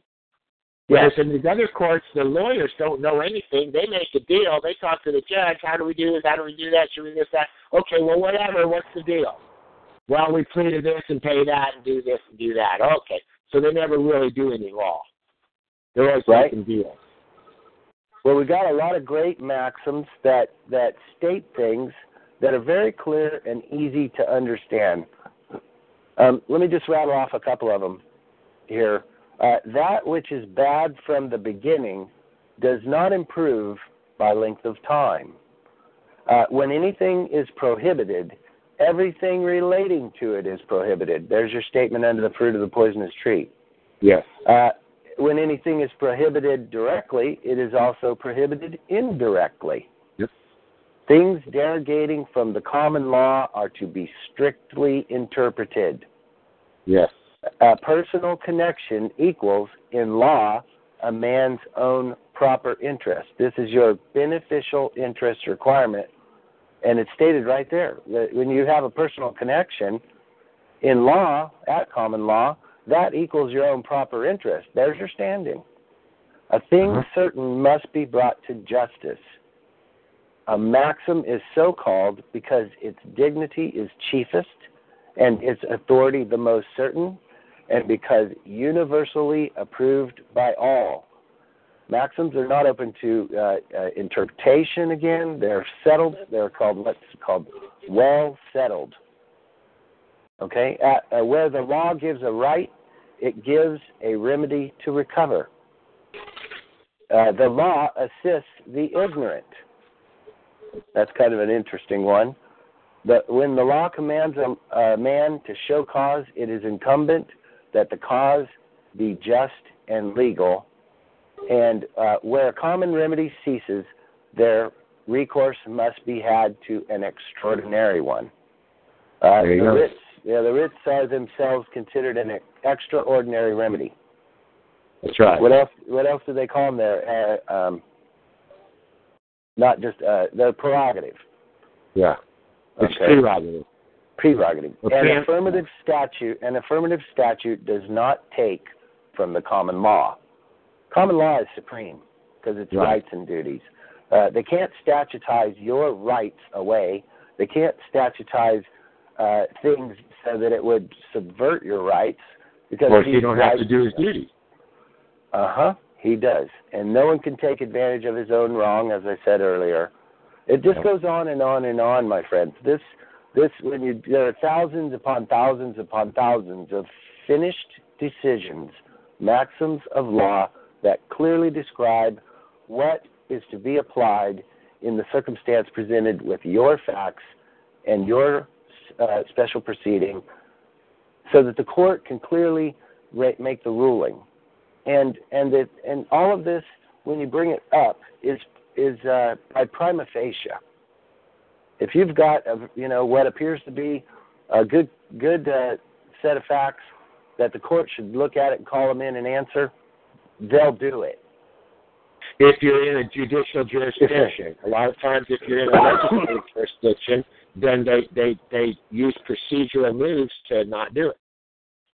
Yes, yes, yes. That's what I mean. At common law. Yep. When we've uh-huh. got the, the judicial power of the court to order the other side to do something, and they yeah. are required to be ordered to do it because you have a right to have it done, then Did that's you? how it'll go.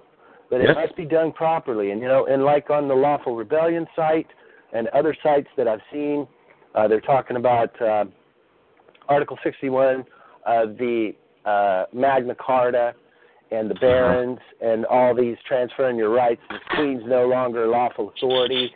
Well, you, you know, I kind of, I, I look at that, and I don't mean to disparage anyone, or there, you know, there's a lot of people who have the right, that are on the right path, because they know something's wrong, but they don't know what to do about it, so they look at that and say, yeah, well, it looks like we don't have a lawful government anymore, uh, that the courts right. are out of control, and the queen has signed this agreement with France to give up the, give up our rights and sovereignty to the E U. Well, she can't do it.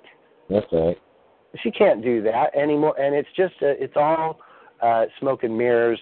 It's mm-hmm. you know people, and they're just continuing to do it because nobody is coming in and saying to the people that are actually doing the harm, that they need to stop and be stopped. And, and they've also got to be, yeah. oh, it's got to be more specific. Thank you. Yeah, it, it's, yes. That's how we're going to bring it back, because it's actually a person who did it. And did and what? Because you yeah. can't say a person violated your right. That's like us trying to hold everybody to a, their oath. Right. What, what do you mean, oath? No, how about hold them to their duty, not the oath, to their duty. And the same with, I haven't, I haven't looked over sixty-one, but I'm sure it's too broad and vague. We need to well, hold them to their yeah, duty. The people have a right to a lawful rebellion. Well, this is a lawful rebellion. Well, we don't want to rebel. No, we want we want to have the law enforced. Yeah, there and it it's is. already there. It's already yeah. there. It exists. It's there right now. We don't need and we don't need to change yeah. it. And they can't give it away. The right. representatives can't give it away. That's the thing about the common law. When you really get the common law, you it can't. It's it's it's us, and we're yeah. the ones that are going. When we take it to court, we're the the chief prosecutor or the the the chief justice, because yeah, yeah. we move the court. This is true, and uh, you know, if you're if you're a king in your castle at your home, and the king of the land cannot enter into it, you know, there's a maxim that says that something I, I can't quote it off the top of my head, but it says that the, the wind may blow and the rain may pass through, uh, that that but that king of the land can't do it and cross the threshold of your home, as as no matter how pitiful of a home it is. If it's got holes in the roof and, and it's thatched and the, uh, all the weather can come through, but the king can't cross the threshold, because right. that you're the king. Now, yeah. you know, and then there's a lot to be understood about that. I wouldn't pretend to explain it. You could, but you know, as far as sovereignty is concerned, the sovereignty of the people. Yeah. You could talk about that for a second. What does that okay. mean? That I'm okay. a sovereign of my uh, without subjects here in America, for example. Okay. For example, what that means is is that, first of all, the sovereign, sovereign. There's only one sovereign, okay, and that's God is sovereign. And if Amen. you're going to go to the uh, secular, then then the government, the United States, is the sovereign, okay? It's the government, and it's the sovereign, and and it's the sovereign. Now, we as citizens of the United States, we can go exercise that sovereignty. Now, not us being sovereign, we're using the sovereignty of the of the government. Okay. Now, what is our government? And we have a government. It's called the Constitution. It's divided into three separate powers, and and uh, Lincoln told us that it's a government of the people, by the people, for the people. Now, if we're the government, if the people are the government, then what's our role? Okay, our role is to exercise that sovereignty. Now, where would we do that? Well, how about in the one Supreme Court? That would be the Article three.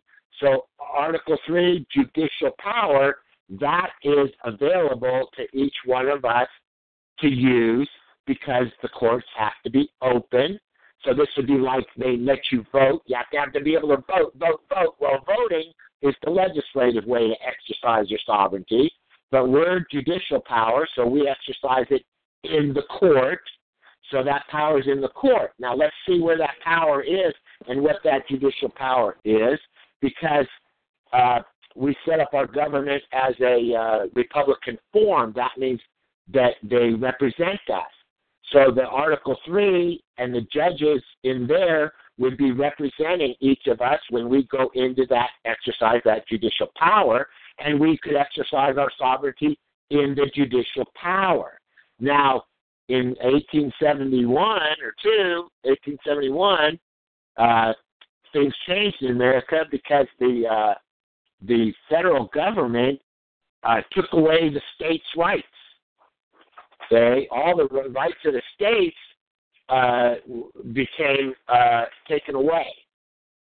So the uh, government, uh, the United States, said that uh, those persons born or naturalized in the United States and subject to that jurisdiction, the United States jurisdiction, Then they're citizens of the state and the United States, which is like dual jurisdiction, okay? Uh-huh.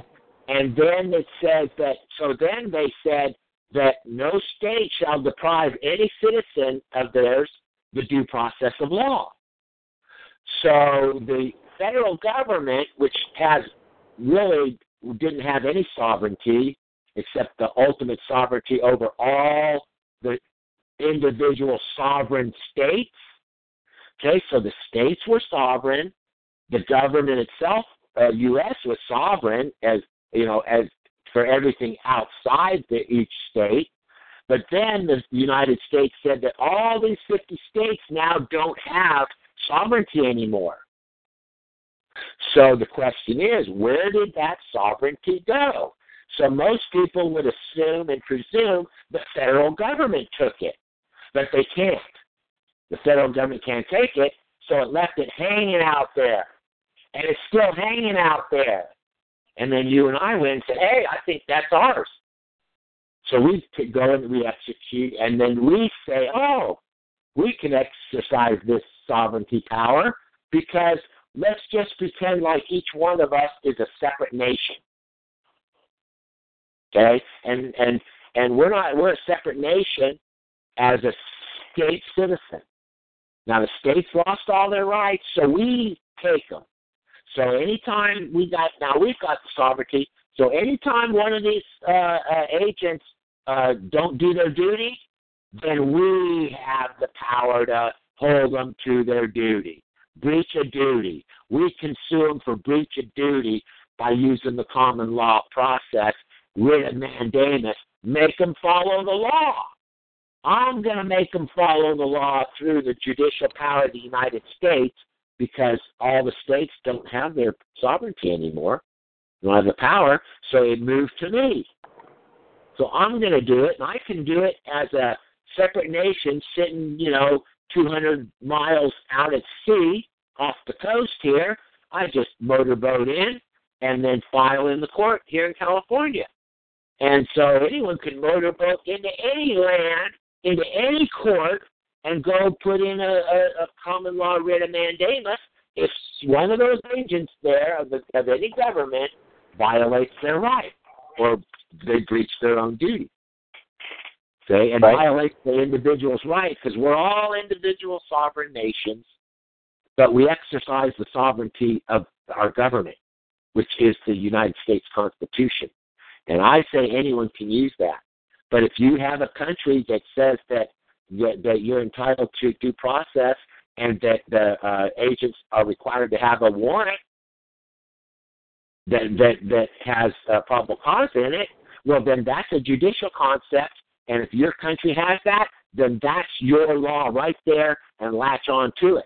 And if you can't latch on to that, they don't have one there, then use our Fourth Amendment because it's the same concept, breach of duty, rights, individual sovereign, individual uh, judicial power, and you can work it as, as, as it's not we're, that we're sovereign, it's just that we're exercising sovereignty power from the United States government, or whichever government has that uh, power to make the agents follow the law.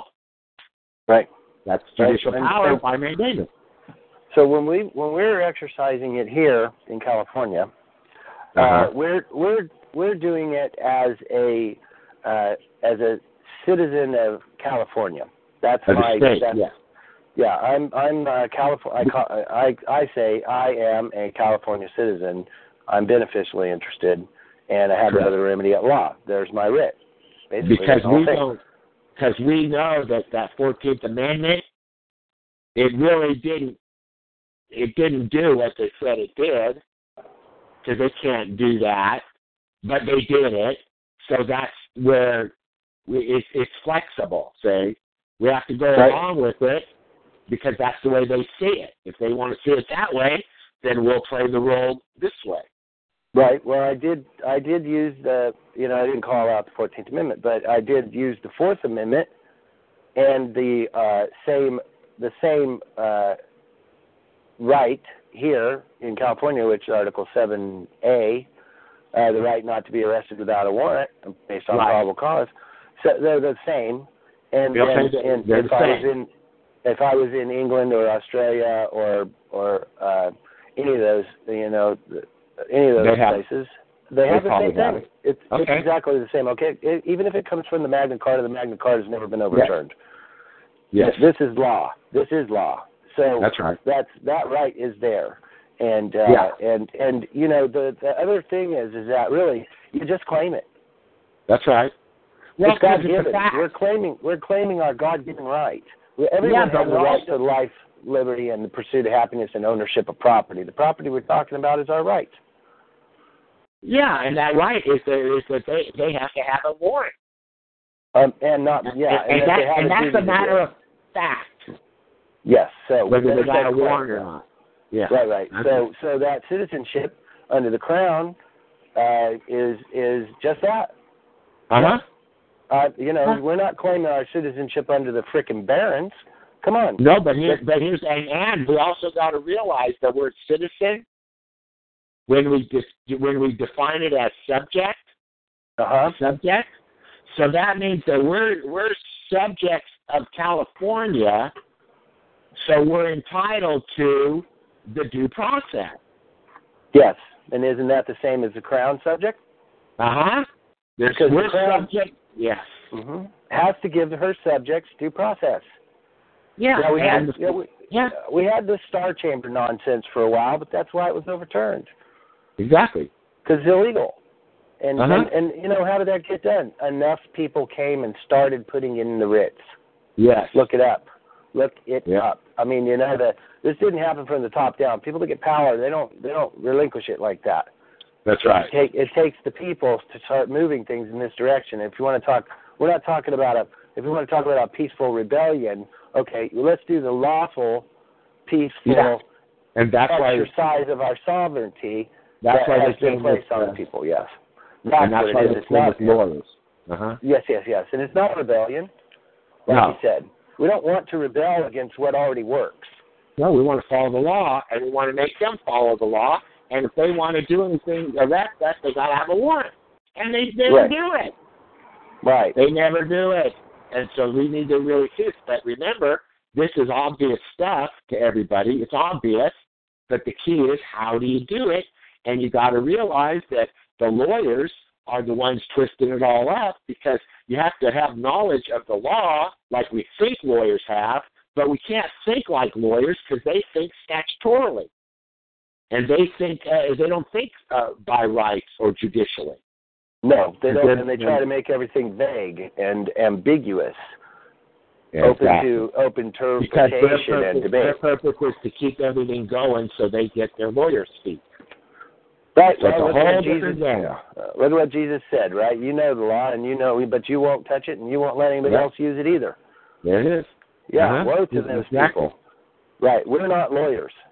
Right, but that's why. But but they stopped everybody, and no one figured it out because no one's been teaching this stuff. And right, you know, right. unfortunately, when we I started, you know, the Roger Elvick, who came out from uh, North Dakota at the time, he was on to this uh, common law, but he really didn't understand it. And unfortunately, when he tried to think it was going to work like we do in the beginning.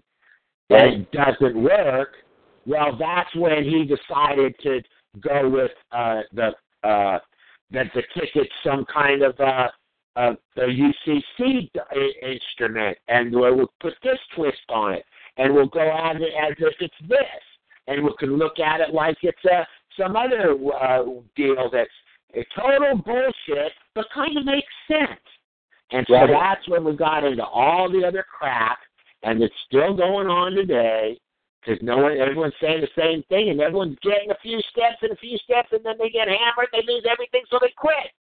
Right, so right, they didn't right. get through to where we're at. Can't right. get through. Let's, yeah. let's slow back. Let's slow back a little bit and get, and kind of go back where we started. You know, you mentioned Roger Elvick. A lot of people probably don't know who that is, but uh, I just wanted to let people know that, you know, as far as names. Name dropping goes, uh, of anybody that I've ever known, there's nobody who knows more of these people who've been doing this process uh, personally than anybody else. I mean, literally, personally, knows, works with, worked with, or has dealt with uh, uh, all of the who's who of anybody in the so-called patriot movement in America. And uh, I couldn't even begin to rattle off all the names, but uh, just for, for people to know, in thirty-five years, when you're doing this full-time, and it yeah. basically occupies your whole life, which it does for us. This is what we do full-time. Yeah, and you uh, got to remember, I got to really throw this in, because the advantage I had was my parents were doing it too. And we were running a classified ads paper, and my mom's writing all these letters. Now, this is before the computer. So we're writing letters to people across the country and talking to them, and we're starting groups, and, you know, people are communicating by phone and letters. And right. and we're meeting all these people, and, and, and we're hearing their stories. And uh, there's just a lot of people that, you know, that got involved and heard it, and then they disappear. We disappear, you know, they, the communications. I mean, we left Ad Leaf Town where we were. We closed down the, the, the new ad, classified ads paper, because you don't really want to mix this stuff with your business, because it'll right. ruin it. Any kind of politics will ruin your business, so you've got to understand that. And I don't know if I mentioned it, you got to be, uh, before you start this stuff, you better be judgment-proof. That means hide your stuff, put in another name, whatever it takes, and you then you figure out processes to do that and how to do that. You know, we had to look into that, and I figured out how to do it without filing, uh, you know, a lot of stuff, and just doing right. it in fact, what I call. So, right. well. Yeah, that's the benefit of somebody like yourself, and certainly it's been the blessing for me. Uh, you know, as as uh, as a full-time student, I'm learning it. You know, uh, for anybody who wonders if it, if it sounds like I know what I'm talking about, it's only because Zeke knows what he's talking about. I learned it. I learned it the hard way. There's been a lot of screaming and crying over it, and uh, you know, that's him screaming and me crying. So it takes no. a lot of patience. And you yeah. really have to, uh, I know that, see, I started, I, as I started to tell you that today, that I really started just just before, probably maybe a couple of years before the Twin Towers back in ninety-eight, you know. Uh, mm-hmm. That's when it all started to open up to me, in my mind, that everything that's going on is is controlled. It's all part of a controlled society, and there's a whole there's a whole system going on here. And then when you start to look at, uh, you want, you know, you watch two towers fall in their own footprint and all the media telling you, yeah, yeah that's normal. Uh, come on, no, that's that really gave me a, a, a really opened my eyes to the fact that there's a lot more going on here, and I just kept going and going and going, and until I met you, you know, and I met you through another guy. We've had we have uh, Angela Stark, who has her own talk show. Uh, yeah. um, which is on Thursday nights at six o'clock, and it's called My Private Audio on TalkShoe. She's had hundreds. She's been doing, I think this is her eighth year, and she does one show a week, and she's had hundreds upon hundreds of people come on there and talk about all the different things you could possibly think of with respect to this to this concern, legal yeah. concerns. And mostly they talk a lot about taxes. She loves to talk about that in the I R S, so there's a lot of discussion about people coming up with solutions for that. But, you know, without getting getting into it now, Zeke has the solution to that and knows the answer to it. That's what I use. I don't bother with anything else and never have a problem. So, you know, as far as foreclosures go, uh, we got the answer to that. We know what to do about that. It's yep. it's pretty cut and dry, and it's all it all dovetails right in to the understanding that we're trying to give people right now. And that uh, foreclosure business goes all around the world. So, yes. you know, this is a worldwide movement, and people are, you know, about, you know, when we're talking about paper money and uh, fiat currency and all this that's coming on down the path, people really need to be prepared. And this is a way to understand how to do that, to, to get your understanding ahead of the game, to be well prepared. You know, our Lord tells us to do that. And and we we uh, we place our faith there. We place our faith in, in God. We place our faith in our things that, that we know, that we've been taught. We believe that this is how he's been teaching us to do it. And uh, we have a certain responsibility to kind of pass it on to people as long as the uh, along with the good news. Nevertheless, you know, uh, people need to keep in mind, we work full time on this. You know, we have families to feed too, so whenever somebody says, oh, well, give me a copy of your writ and show me how you did this, show me how you do that, Uh, okay, well, all right. Uh, did you work for your house and your car? Why don't you just give me that?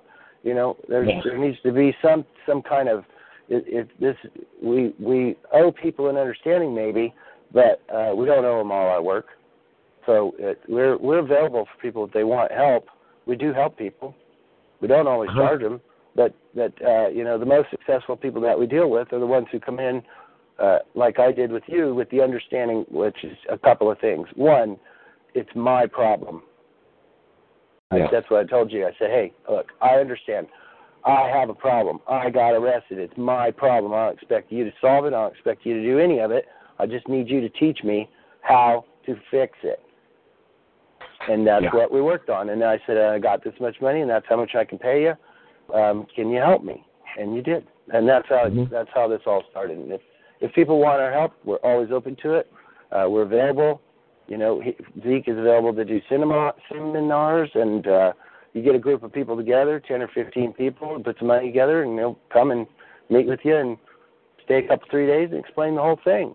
Answer all your questions. Put it together mm-hmm. so that it's clear to get rid of all of the patriot nonsense that you've been taught about you got a capital letter name, and that's how you got to change your status and change your name. And come on, it's not about that, because it's not about you. It's about what someone's doing to you and yeah. how to make them stop. So, exactly. you know, we've been going rattling on here for a couple hours, Zeke. Uh, yep. uh, anybody that wants to can get in contact with us uh, by email at uh, judicial power hour at gmail dot com, or you can contact uh, Zeke directly at through his website, power politics dot com. And uh, anybody that wants to support us, that has uh, that's doing better than we are, we could certainly use the support. Uh, he's got a PayPal button on there. You can donate, and uh, feel free to give us a call, and we'll see if we can help you out. There you go. Great. That was a good show. And uh, everybody, God bless you, and we'll talk to you again when we put the next show on. Send us your emails uh, at judicial power hour dot com, and I'll put you on the list. And we're going to try to do this on a more regular basis, and we're also going to try to put together a more uh, a sophisticated way to discuss these things uh, face-to-face with people online. So we hope you have a blessed day. Cheers. Yes. Thank you. All right. Bye-bye. All right, Zeke. Thanks a lot. Cheers. Bye-bye.